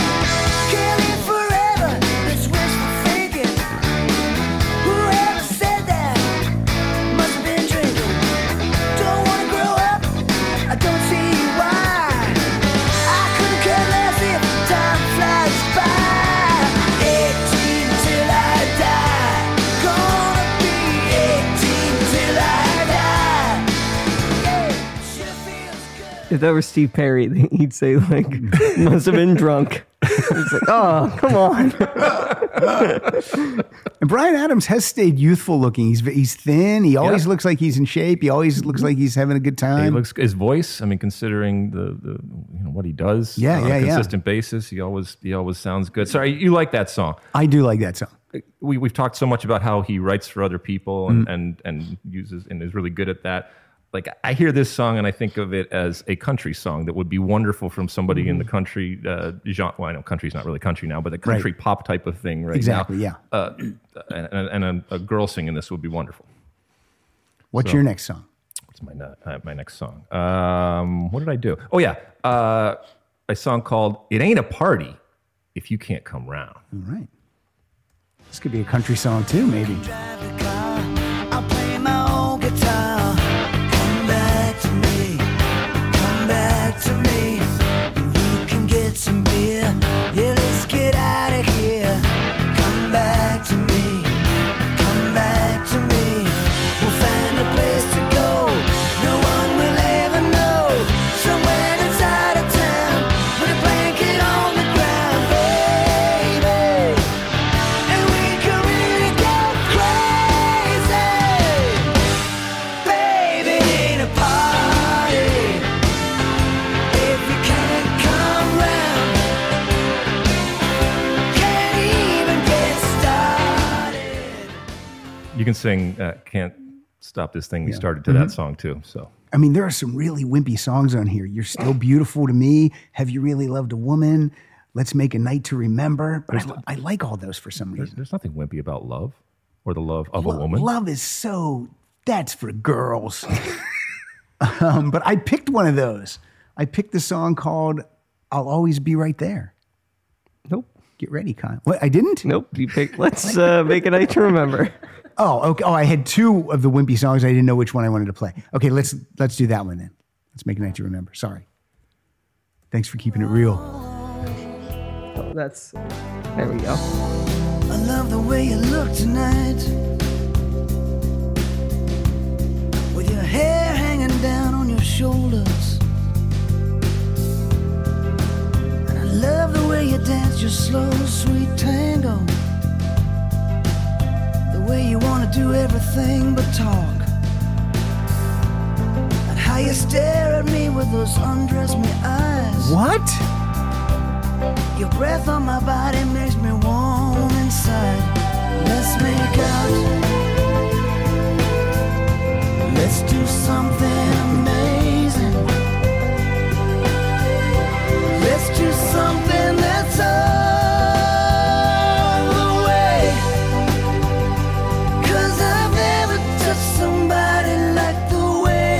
I don't know why I like this, but I do. Let's get to the chorus. Let's make a night to remember. Kyle, from January till December. Yep. March. November. March. Steve Perry, March. Oh, he would just go November? Yeah. All right. You like that one, huh? Yeah, and it goes against everything I've said the whole way through because that's a 6 minute and 19-second song. That's like the song that they play in like a high school movie where like at the end they're at prom dancing. Okay. It's so on the nose. Oh, it's on the nose? It's very on the nose. What? That verse, I hate when he does this on a bunch of songs where he sings and it's not really, you know, it's not syncopated or anything. So it drives me nuts where he's just kind of rap singing type, not like rapping, but... Oh, it's really free singing. Free singing, you know, and it's really low. Yeah, I'm going to go off beat on this. Yeah. He's just kind of talking. And you're Bryan Adams. Now, before we move to the next album, okay. I have to do a sideways thing here. On his MTV Unplugged, he had a song on that in that set list that has never been, there's no studio version that I know of. And it's a fantastic song. Like, I will fight for this song. Okay. Without a doubt. I love the song. He might have opened the show with it. He opened the show with Summer of 69, your favorite. This is called Back to You. I've been down. I've been beat. I've been so tired. I could not speak. I've been so lost. And I could not see. I wanted things that were out of reach. Then I found you and you helped me through. Yeah, you showed me what to do. And that's why I'm coming back to you. Yeah, like a star, guide a ship across the ocean. It's how your love will take me home, back to you. What about that one? You like that one? I love that song. It's so great. But it's another one of these songs that if somebody else sang... Remember when Bruce Springsteen came out with the was the song about the girls in the summer cars or the girls in the girls in their summer clothes? Exactly, that one.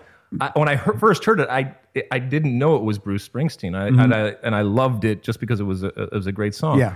There's a bunch of Bryan Adams songs that if someone like Bruce was singing it, yeah, we would have a completely different perspective on it. I think, for example, this song right here, that it's Bryan Adams, it's a good song, but if somebody else did it, and plenty of people have done it, so. Everything I do, I do it for you. Kids want rock. Kids want to rock. Can you count the beats at the beginning of that song? One, two. Yeah, I love that song. So, all right. So now he looks cool on the cover of that Unplugged album. Yeah, it does, because he's still got that glam hair, but he's got just a black T-shirt on, and that's his voice live. How great did he sound? Well, you've seen him live, Kyle. Yeah, he sounded great. Especially when he comes out yelling about no pictures. You can keep that voice. So now now we're moving into the period of albums that the majority of the people have no clue about. People in the U.S., they don't know any of this stuff. It's not. We could play anything. It's not having an MTV launch party or anything. Nope. We're going to go with the album called. This comes just 2 years after 18 Till I Die. This is On a Day Like Today is the album. Do you like that album cover, Kyle? I don't mind the cover, but it's kind of like describe it for the people who can't see it. So it's Bryan Adams holding his guitar in a case, walking towards the right, and behind him is an elephant. Yep. Mm-hmm. It's kind of like you've pontificated about hating the cover of Cheap Trick's The Latest doesn't go with the title. Yeah. That's this. Well, I don't know. I don't know. It's On a Day Like Today. I think it's On a Day Like Today. Anything can happen. That's how I see this cover. I could be walking down a street with an elephant. With an elephant behind me. Right. Yeah. That's how I see it. I'll buy that. They had to plan it out, though. So they had to say, true, we need an elephant and an elephant wrangler and all that. He just goes, he woke up and goes, I want an elephant behind me. I'm Bryan Adams, goddammit. He's still not writing with Jim Vallance on this album. He's not working with Mutt Lange. He's got Bob Rock is co-producing. And the elephant has a credit, which is strange. The elephant's writing some tunes. And did you get this album when it came out, or is this one that you found later? No. Or did you just listen for this episode to prepare? Absolutely, I listened for this episode. You had never heard this album before. Oh no, I'd heard On a Day Like Today. So when it, and the next song too that I picked too. But I picked On a Day Like Today, the title song. Let's hear it. Yeah, 1998. Yeah, yeah, yeah. It's on a day like today, the whole world could change. The sun's gonna shine through the rain. On a day like today. You never want to see the sun go down. You never want to see the sun go down. Somewhere there's a place for you. You get the idea. Yeah. And this is he doesn't like on the early albums, they were like, it was all rock and maybe one slow song. Now it's like almost the reverse of that. It's like all mellow stuff and maybe a couple will rock. And it's, and there's a lot of stuff here where it's the mixture of the acoustic guitar and then it comes in with the band and goes back and forth. And that's the dynamic as opposed to the past where it was, the electric guitar breakdowns and the starts of Lonely Nights and that kind of stuff. So there's no more of that. I hate when this happens too, when we're doing the show and I'm looking at my list and I'm thinking to myself, why did I pick that song? You're not happy with your pick. This next, I don't know if I'm happy with this one. There must have been a reason why I picked it, but let's hear. This is Cloud Number 9. Let me see if I change my mind. Well, it may be wrong, but baby, it sure feels right. And the moon is out, and the stars are bright, and whatever comes gonna be all right.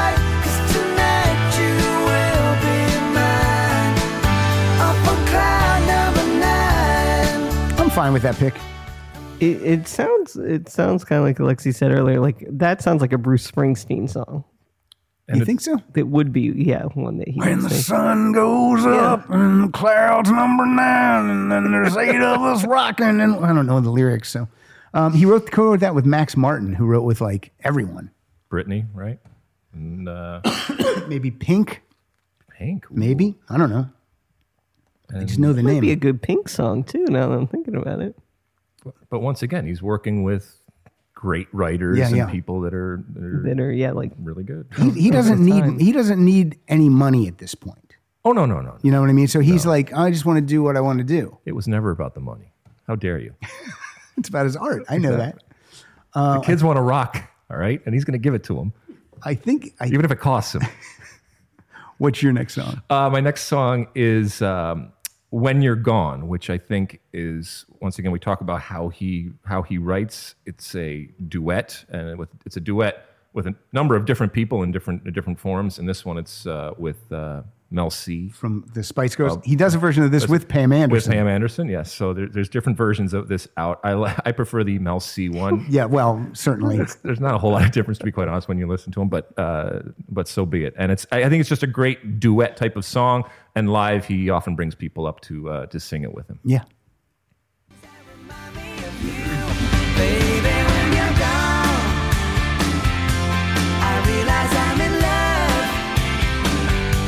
Days go on and on, and the nights just seem so long. Even food don't taste that good. Drink ain't doing what it should. Things just feel so wrong, baby, when you're gone. Now, he can bring anyone out of the audience to sing this with him, because you only have to be as good as Pam Anderson or Mel C. from the Spice Girls. There's a line there that says, even food don't taste that good. It doesn't taste that good. I mean, it don't taste that good. Even food don't taste that good when you're doing what you should. It's like a Sesame Street song. She's gone, you know? Now, these later Bryan Adams albums, like this one, mm-hmm.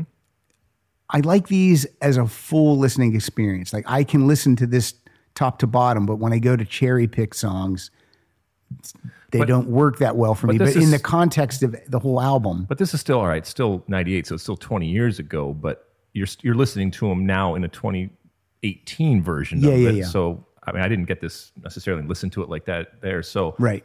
Is it fair to talk about any album nowadays coming out and saying, well, you have to listen to the whole thing? I think the album listening experience is the way to go, Alexi. No, it's not. It's not obsolete. And if you do it. And people say, I don't have the time, or I don't want to do that, or that's not how I enjoy my music.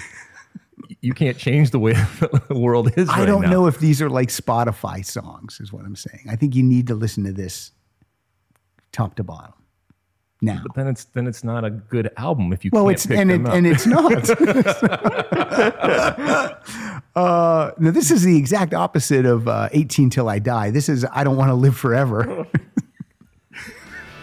Please put me out of my surrender. I want to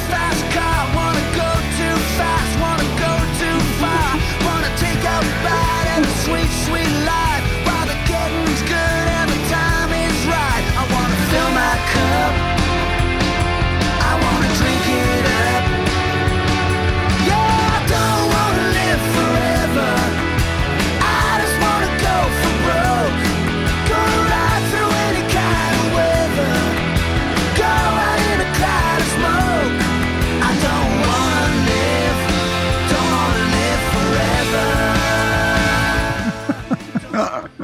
Bryan can't make up his mind. Cannot make up his mind. One of the greatest things in preparing for this episode is when you sent me it was either a text or an email, and you said, "We're going to pick songs from Spirit, Stallion of the." Is it Cimarron? Is that what it's called? I don't know. That's the Cimarron. Cimarron. I'm not even sure Bryan Adams knows. That's the animated. He wanted a piece of that Disney Phil Collins money. Now, when you said earlier he's not doing it for the money, now he is. Now he's back on the money horse, so to speak. But before we go to that album, we have to play again. This is he had a greatest hits, another greatest hits package called "The Best of Me," and he had a song called "The Best of Me," and again. This is one of those songs I would fight for, like Back to You. I think this is a great song. Okay. Sometimes words are hard to find. I'm looking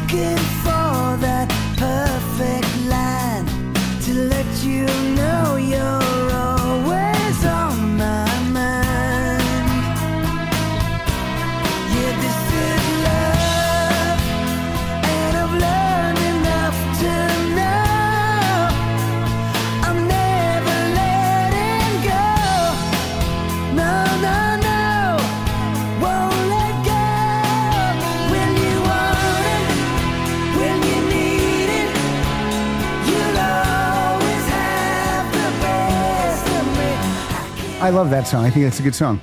You love the song, or you love him singing that song? Is he singing it straight to me? No. Did he dedicate it to me? I think it's a great song. I love that song. I don't think Bryan Adams should sing it. It's a great song. I get what you're saying. There's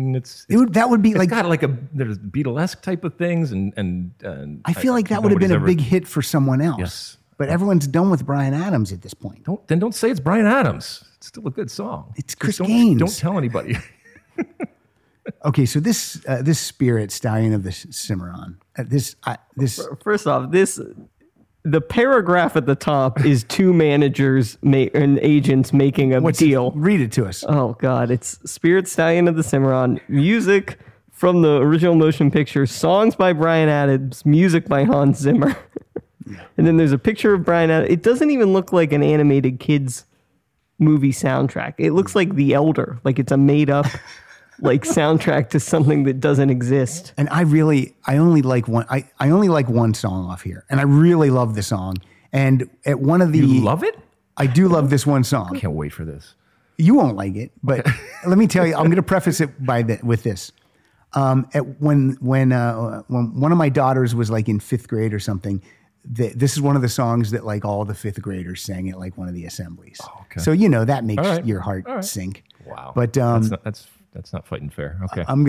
I'll just go first and then I'll let you play yours two in a row because I'm only playing one. Okay. The song is called Here I Am and it's an end title. It's always great to start off an album with an end title. So you gotta, that's the first track in the album is Here I Am, end title. Just take the end title off. Yeah, why would you say that?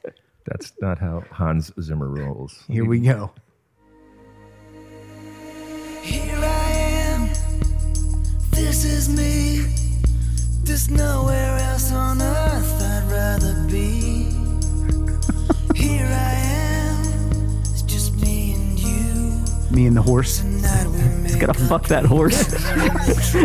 Look at that horse, better look out. It's a new world, it's a new start. Hey, drum machines.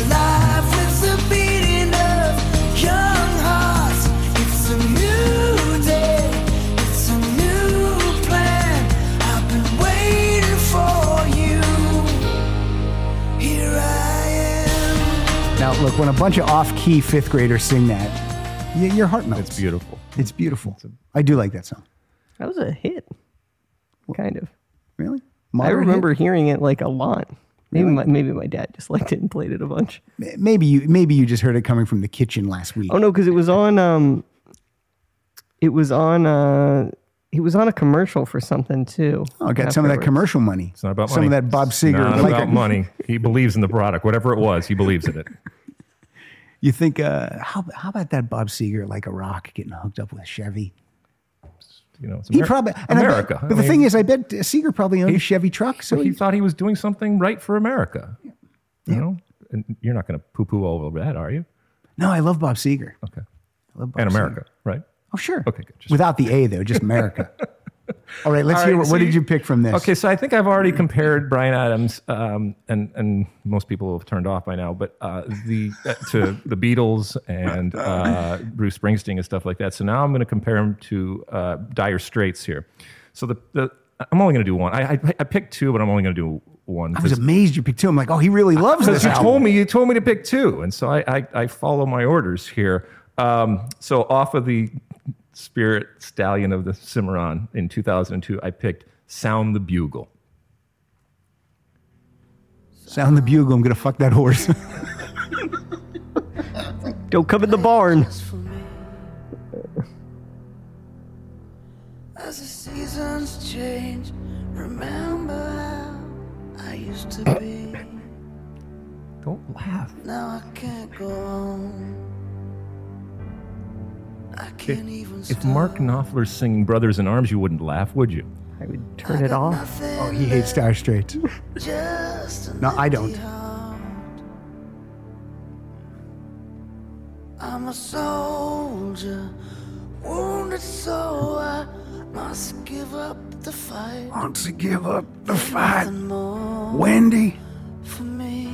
All right, you can turn it down, but that's the only one that stood out to me, simply for the comparison to Dire Straits. Yeah, wrap your legs around my horsey. All right, here we go. 2004. Okay. We're moving on. Moving on to an album called... Yes, thank God. It's funny, now he's putting out albums 96, 98, 2000, 2000. Now he's like, hey, maybe I'll get back into this music thing. And guys, no one wants it, Bryan. No one wants this music. This album's called Room Service. What do you think of this album cover? I like it. I'm sorry, it doesn't make sense with the title. But it says room service on his guitar. You wanted the room service tray, right? Behind, out front. Is that what you wanted? That's what you wanted. I like Did you want him like popping out of the hotel room with a towel around him? Do not disturb. No, I would rather than just call the album something different and keep that.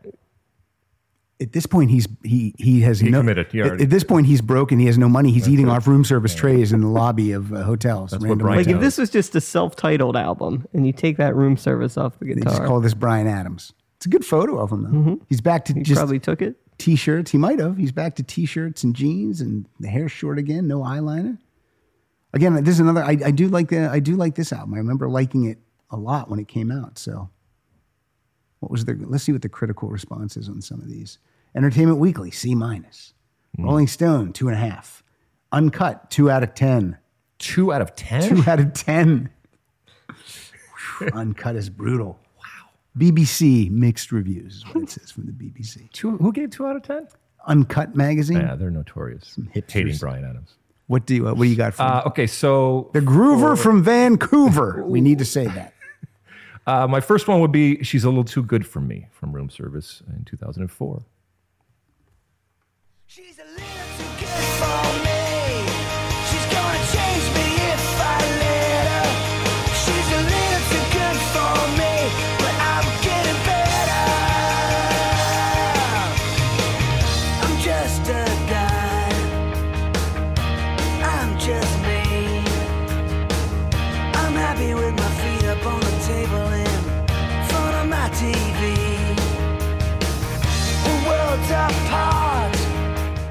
Get the idea. So it reminded me of, remember that album came out in 1999 from Tal Bachman?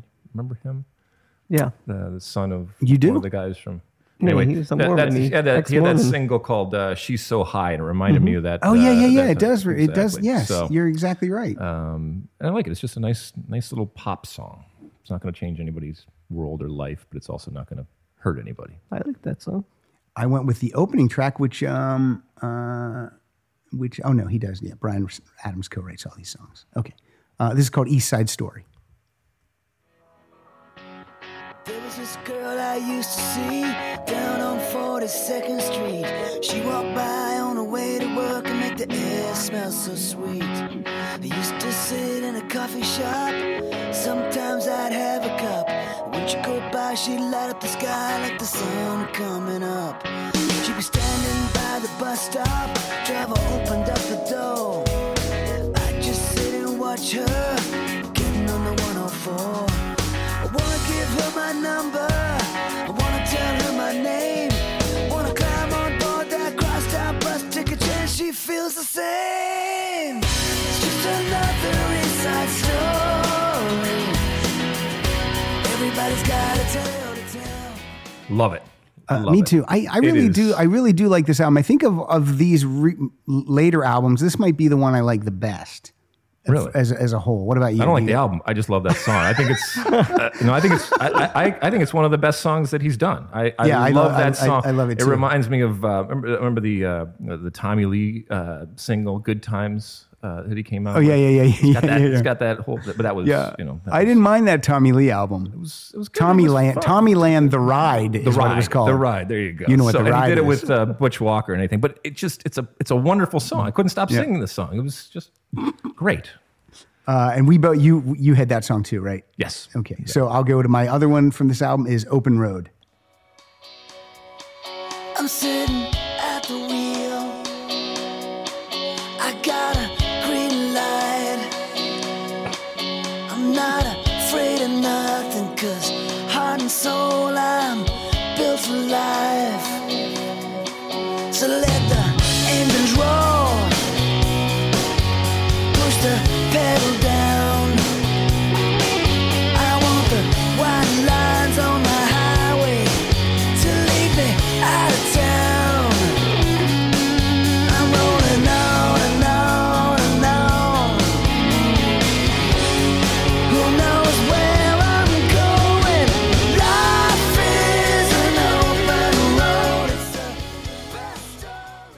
2004, Bryan Adams. All those songs sound like they were written in 20 minutes, but I love all of them. Oh, you do? Yeah, I liked all of those. Good. I hope I'm going to surprise you with this next one. I'm gonna. This was an iTunes only single from 2005, and it's called "Friday Night in London." Have you ever heard this? No. Here we go. Let's hear it. I love it.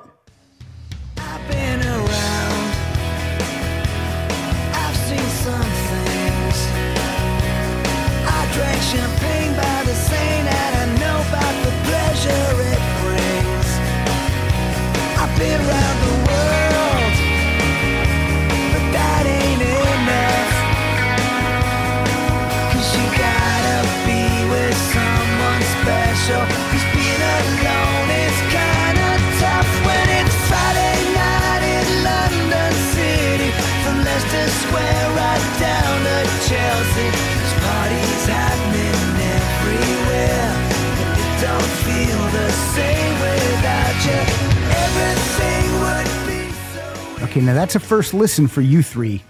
What do you think? Thoughts? Go around the horn. No. It's just okay to you. It's no East Side Story, but it's okay. Yeah. All right, Kyle? It's fine. Nah, okay. None of you like the UK? I guess that's what's up. You don't like London? What did you think of that one? You haven't liked one song. That's not true. That's not true at all. I've liked she likes almost Wasted. All of them. You do like you. Wait a minute. You have liked almost all of these. Yeah. I can't tell. Your face isn't letting us know. Those earlier albums, there's a lot of songs that I just had forgotten about. Okay. And then just hearing them again, I love them. All right, Sound the Bugle. Yeah. She only likes that one because she knows what's coming after that. Yeah. The horse is going to... I almost watched the movie just in preparation. Honestly, I thought about it for a little bit. Oh, my God. I think it is on Netflix. Oh, sure it is. Well, they have a TV series now on Netflix of it. Really? DreamWorks. You think his music's in it? No. I think they rewrote the whole story. I think they made it good. All right. We're moving on to Bryan Adams. It's his 11th album, and the album is called 11. Do you like that album cover? That's fine, yeah. Yeah, I like that album cover.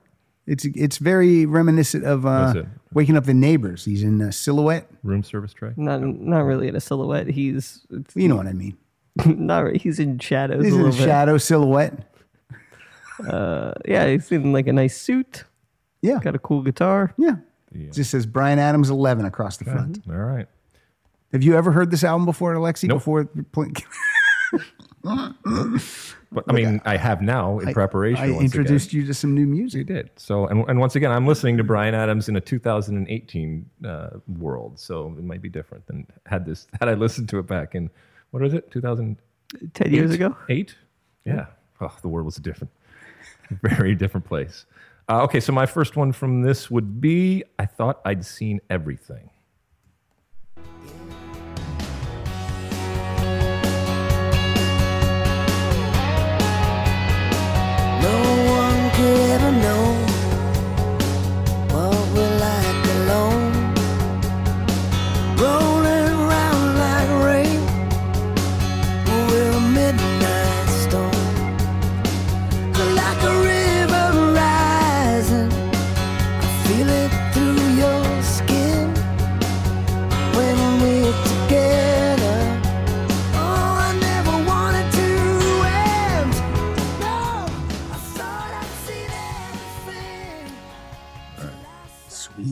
Co-written with Robert John Mutt Lange. Yeah, he produced that song. I like the verse, once again, much more than the chorus. Reminds me of In These Arms by Bon Jovi. Yeah. It just kind of starts off slow, and then he gets louder and higher.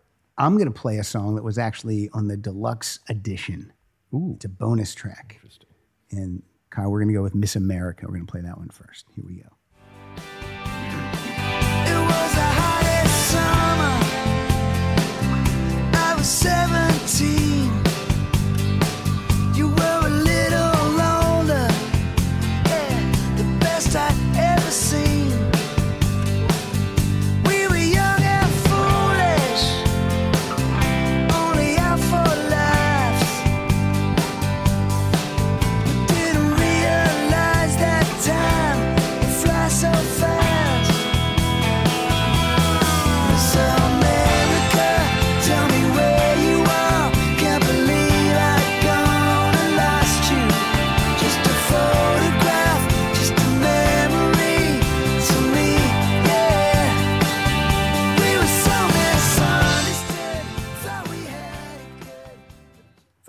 like it. Okay. I like it. Reminded me of, the verse reminded me of Swinging from Tom Petty. I don't know why. That's a good song, Swinging. Oh, yeah. It's better than this song. It's Tom Petty. Well, okay, but... I mean, is the worst Tom Petty song better than the best Bryan Adams song? No. Is the best Tom Petty song better than the best Bryan Adams song? No. All right. No. What if I just started to name all different songs? Is American Girl better than... What's the best Tom Petty song? What's your favorite Tom Petty song? I love Breakdown. Breakdown is great. There's a guitar type of solo that actually I can appreciate. Yeah. And like we were talking about how I don't gravitate to guitar solos. But. What's your favorite Tom Petty song, Kyle? I have to look. And Don't Do Me Like That. I love that because it's a much more pop song as opposed to just a... Rebels is my favorite, I think. What? What's wrong with that? That's a great song. Yeah. Pick me up in the morning and paid all my tickets. I like Even the Losers. Oh, that's good. Oh, that's good. You know what? No, I'm wrong. That's not my favorite Tom Petty. My favorite Tom Petty song is Here Comes My Girl. That's my favorite Tom Petty song. What's your favorite Tom Petty song, Suzanne? The Waiting. Sorry, we ran out of time. The Waiting is great, too. Here Comes My Girl. That's good. It's the hardest part. That's good. Yep. That one's good. I can see that one. I'm okay with Tom Petty kind of freestyling, rapping, talking, all out of sync. I love that. I just love, sometimes I don't know why, but this whole town just feels so hopeless. Oh, that's good. I just love it. I love it. Do you feel that this town is hopeless? The one that we're in LA recording this. No, because I met my wife here. My kids were born here. The kids are good. Everything's good. I'm always in a good mood usually. So no, I don't feel like it's hopeless. It gets a bad rap at times. I think so. It can be hopeless. Like any town. Any town can be. I mean, you can drive around to areas and feel just it can feel hopeless. There's a lot of homeless people. It's please don't cry, Pat. I gave money to. I'm not saying that I give. I'm not making myself sound like I'm amazing because I gave a homeless person money the other day, but. The sign that the kid had, his dad was in, that could be a scam. But the sign just said his dad was in a wheelchair and the kid looked filthy. And the sign said, "My dad and I are struggling." That's tough. That is tough. So you shouldn't have to qualify saying something like that or apologize. I know we live in the day you have to do it, but yeah. I've said to my daughters many times, because they notice and they see things, and I've said this on the show before too, but one day they saw me give money to someone, and they're like, "Why did you give money to that person?" And I said, "Because we just came out of Starbucks, and we're each drinking a $5 drink that none of us need, and that person doesn't have anything, or at least they're putting out to me that they don't have anything, and that's tough." All right, so let's hear... I don't know. Let's hear something. I didn't tune in to be guilt tripped. When I'm listening to you guys on the pod, I don't know if there's other people out there that are doing this. They might be doing it right now, and they will understand this. You can speed up pods, and so I do it just out of efficiency. Sometimes I listen to you guys fast. And you sound awesome at 1.5 times. Oh, nice! Yeah, check it out. You know what else? He also sounds good muted. So try that. Let's just move on off of 11. I want to play a happy song. Cool. I think you have this one too. Yep. Do you have You've Been a Friend to Me? I do. This is a fun song. Let's hear this. We both have this one. If you say up, I say down. We're the most unlikely pair. Up or down. This is a sitcom theme. This is a song that Donkey and Shrek sing to each other. Lead clap.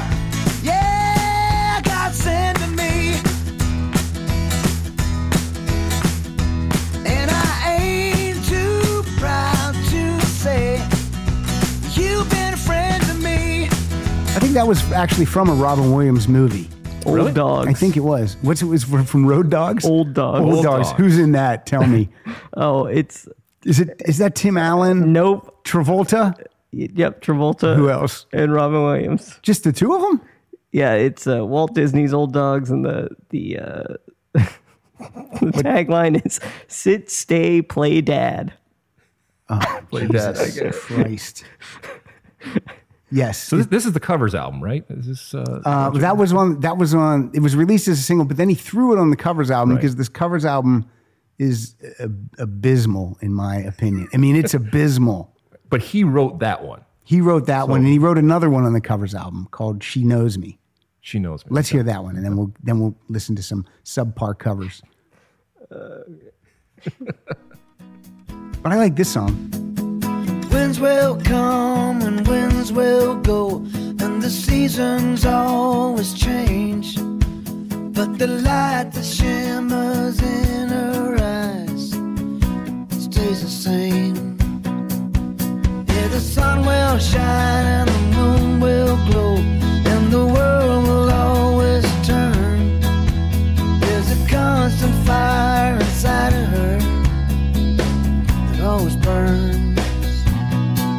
She knows me, every corner of my soul. She knows me, the way I come, the way I go. She told me, there's nothing I can show she don't know about me. I like that one. I don't like it as much as You've Been a Friend to Me. No, because when I hear You've Been a Friend to Me, I think of that Old Dogs movie. One of my favorite movies. Oh, so I have it on 4K. It's the same guy, the same director. Walt Becker directed that and Wild Hogs, which is the one you were thinking who's of. In Wild Hogs? Tell me this cast. Tim Allen. Yuck. Travolta. No. Travolta's in two dogs and hogs. Lots of hogs. Okay. Martin Lawrence. Okay. William H. Macy. Oh, those actors don't even seem like they should be in the same room together. I'm not joking, because I worked at the movie theater when this came out. We had this movie for 6 months. I'm not kidding, because people just kept coming to see it. Did you eventually see it? No. You want to watch it tonight? Kinda. It's got to be. It's got to be on Netflix. I probably have seen the whole movie just in bits and pieces. I've seen it. How is it? It's a road trip type of thing. Coming of age, growing, whatever. Yeah. Look it up on Rotten Tomatoes and tell me what the Ray Liotta's is. In it too. Ray Liotta. He's also on Chantix. He's trying to quit smoking. I was beating my wife, and she said, I got to get on Chantix. This has a 14%. 14%. Alexi Lalas says it's okay. It's all right. Did you watch it with your kids? No. You watched it alone? No, this is an airplane movie. I saw it on a plane. Most of my movies I see on an airplane. The other day when you posted a picture from the plane, mm-hmm. and it looked like your knees were right into the seat front of you. Yeah. You're not flying first class? I am most of the time. That day you were not. That day I wasn't. You know, do you get recognized on the planes? Sure. Yeah, I'm very here. I'm going to do what I told you not to do, is apologize or qualify anything. Okay. I am very, very fortunate to do what I do and to travel in the way that I do. So no. It's anyone in the entertainment industry, you have to be. It's a lot of traveling. Richard Roper said it's bland and forgettable. It'd probably do okay when it plays on a plane. So there you go. That's why I see. Almost all of my movies are on the plane. What were your choices that day on the plane? That movie or no movie? Pretty much. Yeah. All right. This Garth Franklin just says no. You guys have had some of those. I've seen some of your no. Yeah. All right. Rock solid. No. Do you like anything on Tracks of My Tears? This covers albums are tough because I had to pick two, and I picked You've Been a Friend to Me because I think it's a good song. And it's not a cover. It's the one that's not a cover. It's not a cover. And I just earlier I talked about the Beatles, so comparing them to classics and so what did I pick? I picked Rock and Roll Music from Chuck Berry. Just let me hear some of that rock and roll music.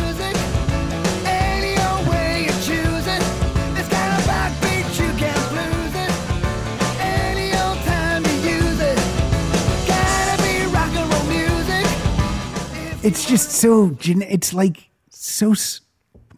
subpar. Like all the, and I picked the Tracks of My Tears. People say I'm the life of the party, 'cause I tell a joke or two. It's like karaoke. Yeah. Okay, turn it off. Can't do it. And, you know, he did also the God Only Knows thing, which seems to be the thing to do on a covers album for a lot of people. And so don't mess with that. Well, we're wrapping it up here with 2015's Get Up, which was produced by Jeff Lynne, and this was this album was one of the biggest disappointments for me of the year 2015. Of the whole year, this was the biggest disappointment. You were looking forward to this? As soon as I saw that Jeff Lynne was producing a Bryan Adams album, right. I love Jeff Lynne. I love Bryan Adams. I love Jeff Lynne. I thought, oh, holy crap, this is going to be amazing. And then I started to read more about it. Like, Bryan would send Jeff the tapes. Like, they were never in a room together. Right. And then... Seems like a problem. And then this thing... I was so excited, and I even went. They did one of those things at the Grammy Museum where Bryan Adams, they interview him, and then he said. Then they said, he's going to play, and he had his whole band there. They sang 4 songs, the whole band set up. He sang 2 songs off this. Also, in that interview, he said people are going to love this album. It rocks as much as Reckless does. I'm like, don't say that. Don't do that. Don't say that about anything. No, don't do that. But you like Jeff Lynne as a producer? Because if I do like Jeff Lynne. I'm looking at this, he only wrote on one of these. So maybe you like him producer/writer. Had he been involved in the actual writing process, maybe it would have turned out differently. Maybe. But I mean, when he produces like Tom Petty, and I know that he makes the artist sound like a Jeff Lynne solo album too. I do know that. Like some songs, but there's only so much he can do if the song is the song. If he's not participating in actual writing the song, but some songs in this album sound like a Traveling Wilbury song. Okay. But then there's a song on here that's one of my 5 favorite Bryan Adams songs. Get out of here! Yeah, bury the lead. Beautiful. I know. All right, go. So let's hear "Brand New Day." I love this song.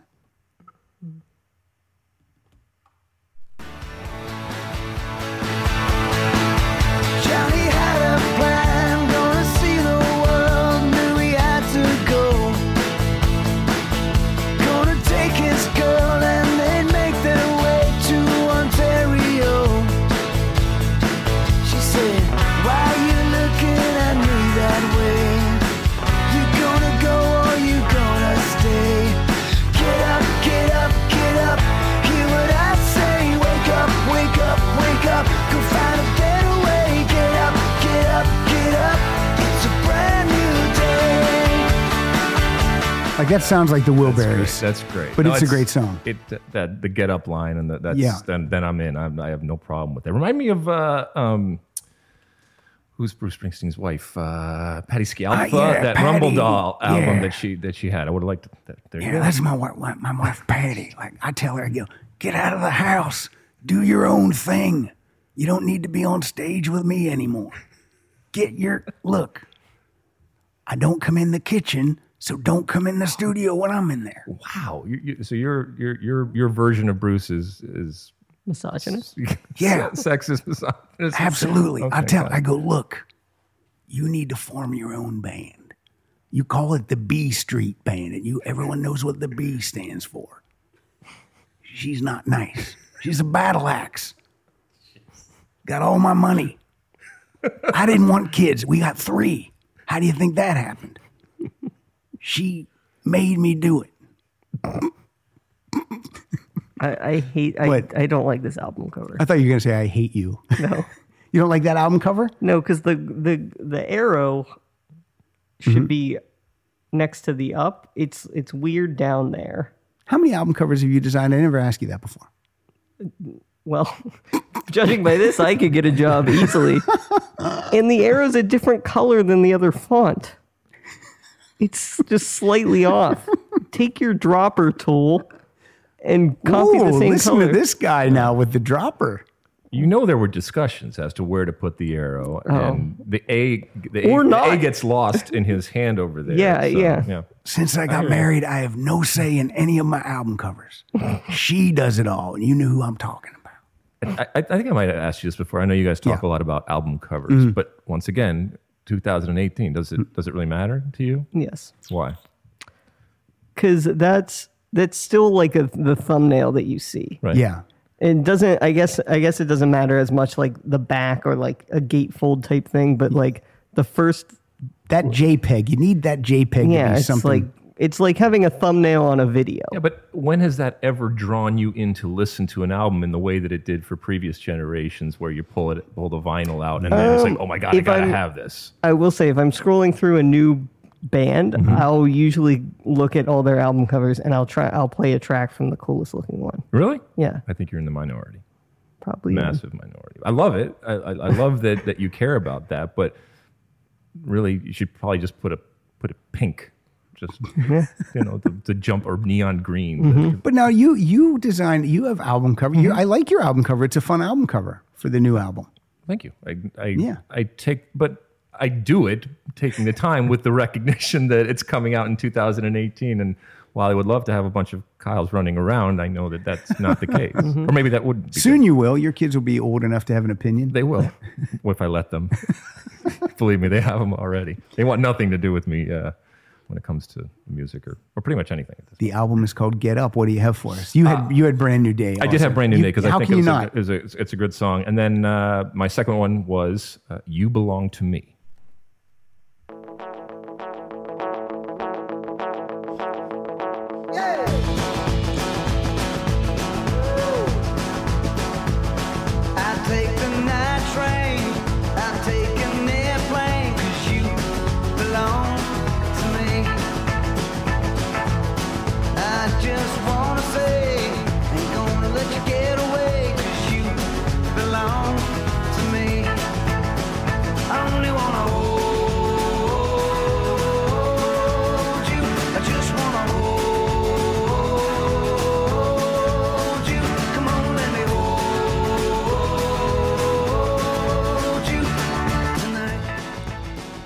Brand New Day's the last song on this album? Yes. Now, here's what I want to tell you about this album. It's got 9 songs. It clocks in at 26 minutes. The 2 songs that we played, Alexi and I picked the same 2 songs. The first song and the last song. This is a shit sandwich. Because what's in between those songs is not memorable. It's not good. Yeah, you didn't even pick the song that Jeff Lynne co-wrote. No. Nope. All right, so now before we close it out, I do have 2 more songs because Bryan Adams, being Bryan Adams, he released yet another greatest hits package called The Ultimate Bryan Adams. Oh, look at that douchebag on that cover. That's a pretty bad cover. How many greatest hits is it? Jeez, a lot. He has an anthology. He's got So Far So Good. Just, I know, chill it out. But so the 2 new songs, and I just bought these on iTunes, and they're not great. First one's called Ultimate Love. Sounds like an outtake from Get Up. Why can't we all just get along? I say yeah. Yeah. We can make it happen. We can make it better. There's just one where we got to live together. I say yeah. All right. That's liable to start World War III. Because of that song? Yeah. And then the other... He's so apathetic about it, too. The other song is called Please Stay, and I guess that was written because his wife said, I'm leaving unless you stop recording this music. We shared a special moment. I think you felt it, too. He's doing it again. Kyle's eyeballs rolled out of his head. You wanted more, but right now this is the best that I can do. Oh, I believe it. If I gave you too little, too late. I threw these tracks together. How was I to know? I was under obligation from the record label. I don't want to give you up. No, I don't want to let you go. So please stay. I just need a little. And that's like at the last. That's the second to last song. We've already stayed. Outstayed. So that's the most recent output from Bryan Adams, or those 2 songs, from 2017. It says there's a TBA new album, potentially. It says 2018, but that's not going to happen. That's not going to. Well, unless he drops it right before the holidays when everyone loves to buy their music for Christmas, right? Is he doing a Christmas album? I don't know. Maybe. Oh, that's got to be the next thing, right? Mm-hmm. Yes, we haven't had that yet. Or no. He did a couple Christmas songs. Well, I do like his song Christmas Time. Yeah. That's one of my favorite Christmas songs. It's a really good one. Yeah. Shatner's doing a Christmas album. Really? Yeah. Mm-hmm. What did I say it should be called? What did I say? It was like a what who gives a shat, I think it's Merry Christmas, who gives a shit. All right, let's go around the horn. Alexi, where can we find all things about Alexi? Do you have a website? I don't have a website. I have Facebook. I have Twitter, mostly on Twitter. And you do like some Q&A stuff live. I do all sorts of stuff. I have a podcast called State of the Union about soccer each and every week. Actually, tomorrow morning I will be recording that. I continue to work for Fox. I continue to put out music, continue to have a good time, and try to figure it all out. And raise your kids, live your life. Exactly. Thank you so much for having me. I always enjoy this so much. You are one of our favorites, and it's been way too long since you were here. We'll have you back soon. You're doing it, and there's plenty of people that would echo this out there on their runs right now, or in their cars, or on their walks, or something like that. What you guys do on a continual basis, by the way, the amount of content that you're able to crank out is wonderful, and it is appreciated by everybody because it's so much fun, and it spans so many different people and so many walks of life, and it's great because it's brought me to meet you and to be involved, and so thank you so much for everything that you do. Thank you, and I appreciate that. And I tell people, we just have fun here. That's what we like to do, and we hope that it comes through the mics and into your ears, and that you're having fun too. So Suzanne, where's your Twitter? At S. Dillingham. At S. Dillingham. I'm at Pat_Francis. We are at Rock Solid Show. Kyle, you are at Kyle Dotson Funny. Mm-hmm. RockSolidPodcast.com. That's where you're going to find out about the Patreon page and the T-shirts and all the good stuff. So thank you, Alexi. Thank you. Thank you, Suzanne. Thank you, Kyle. And we're going to play out with the song that we agreed upon earlier, Cuts Like a Knife.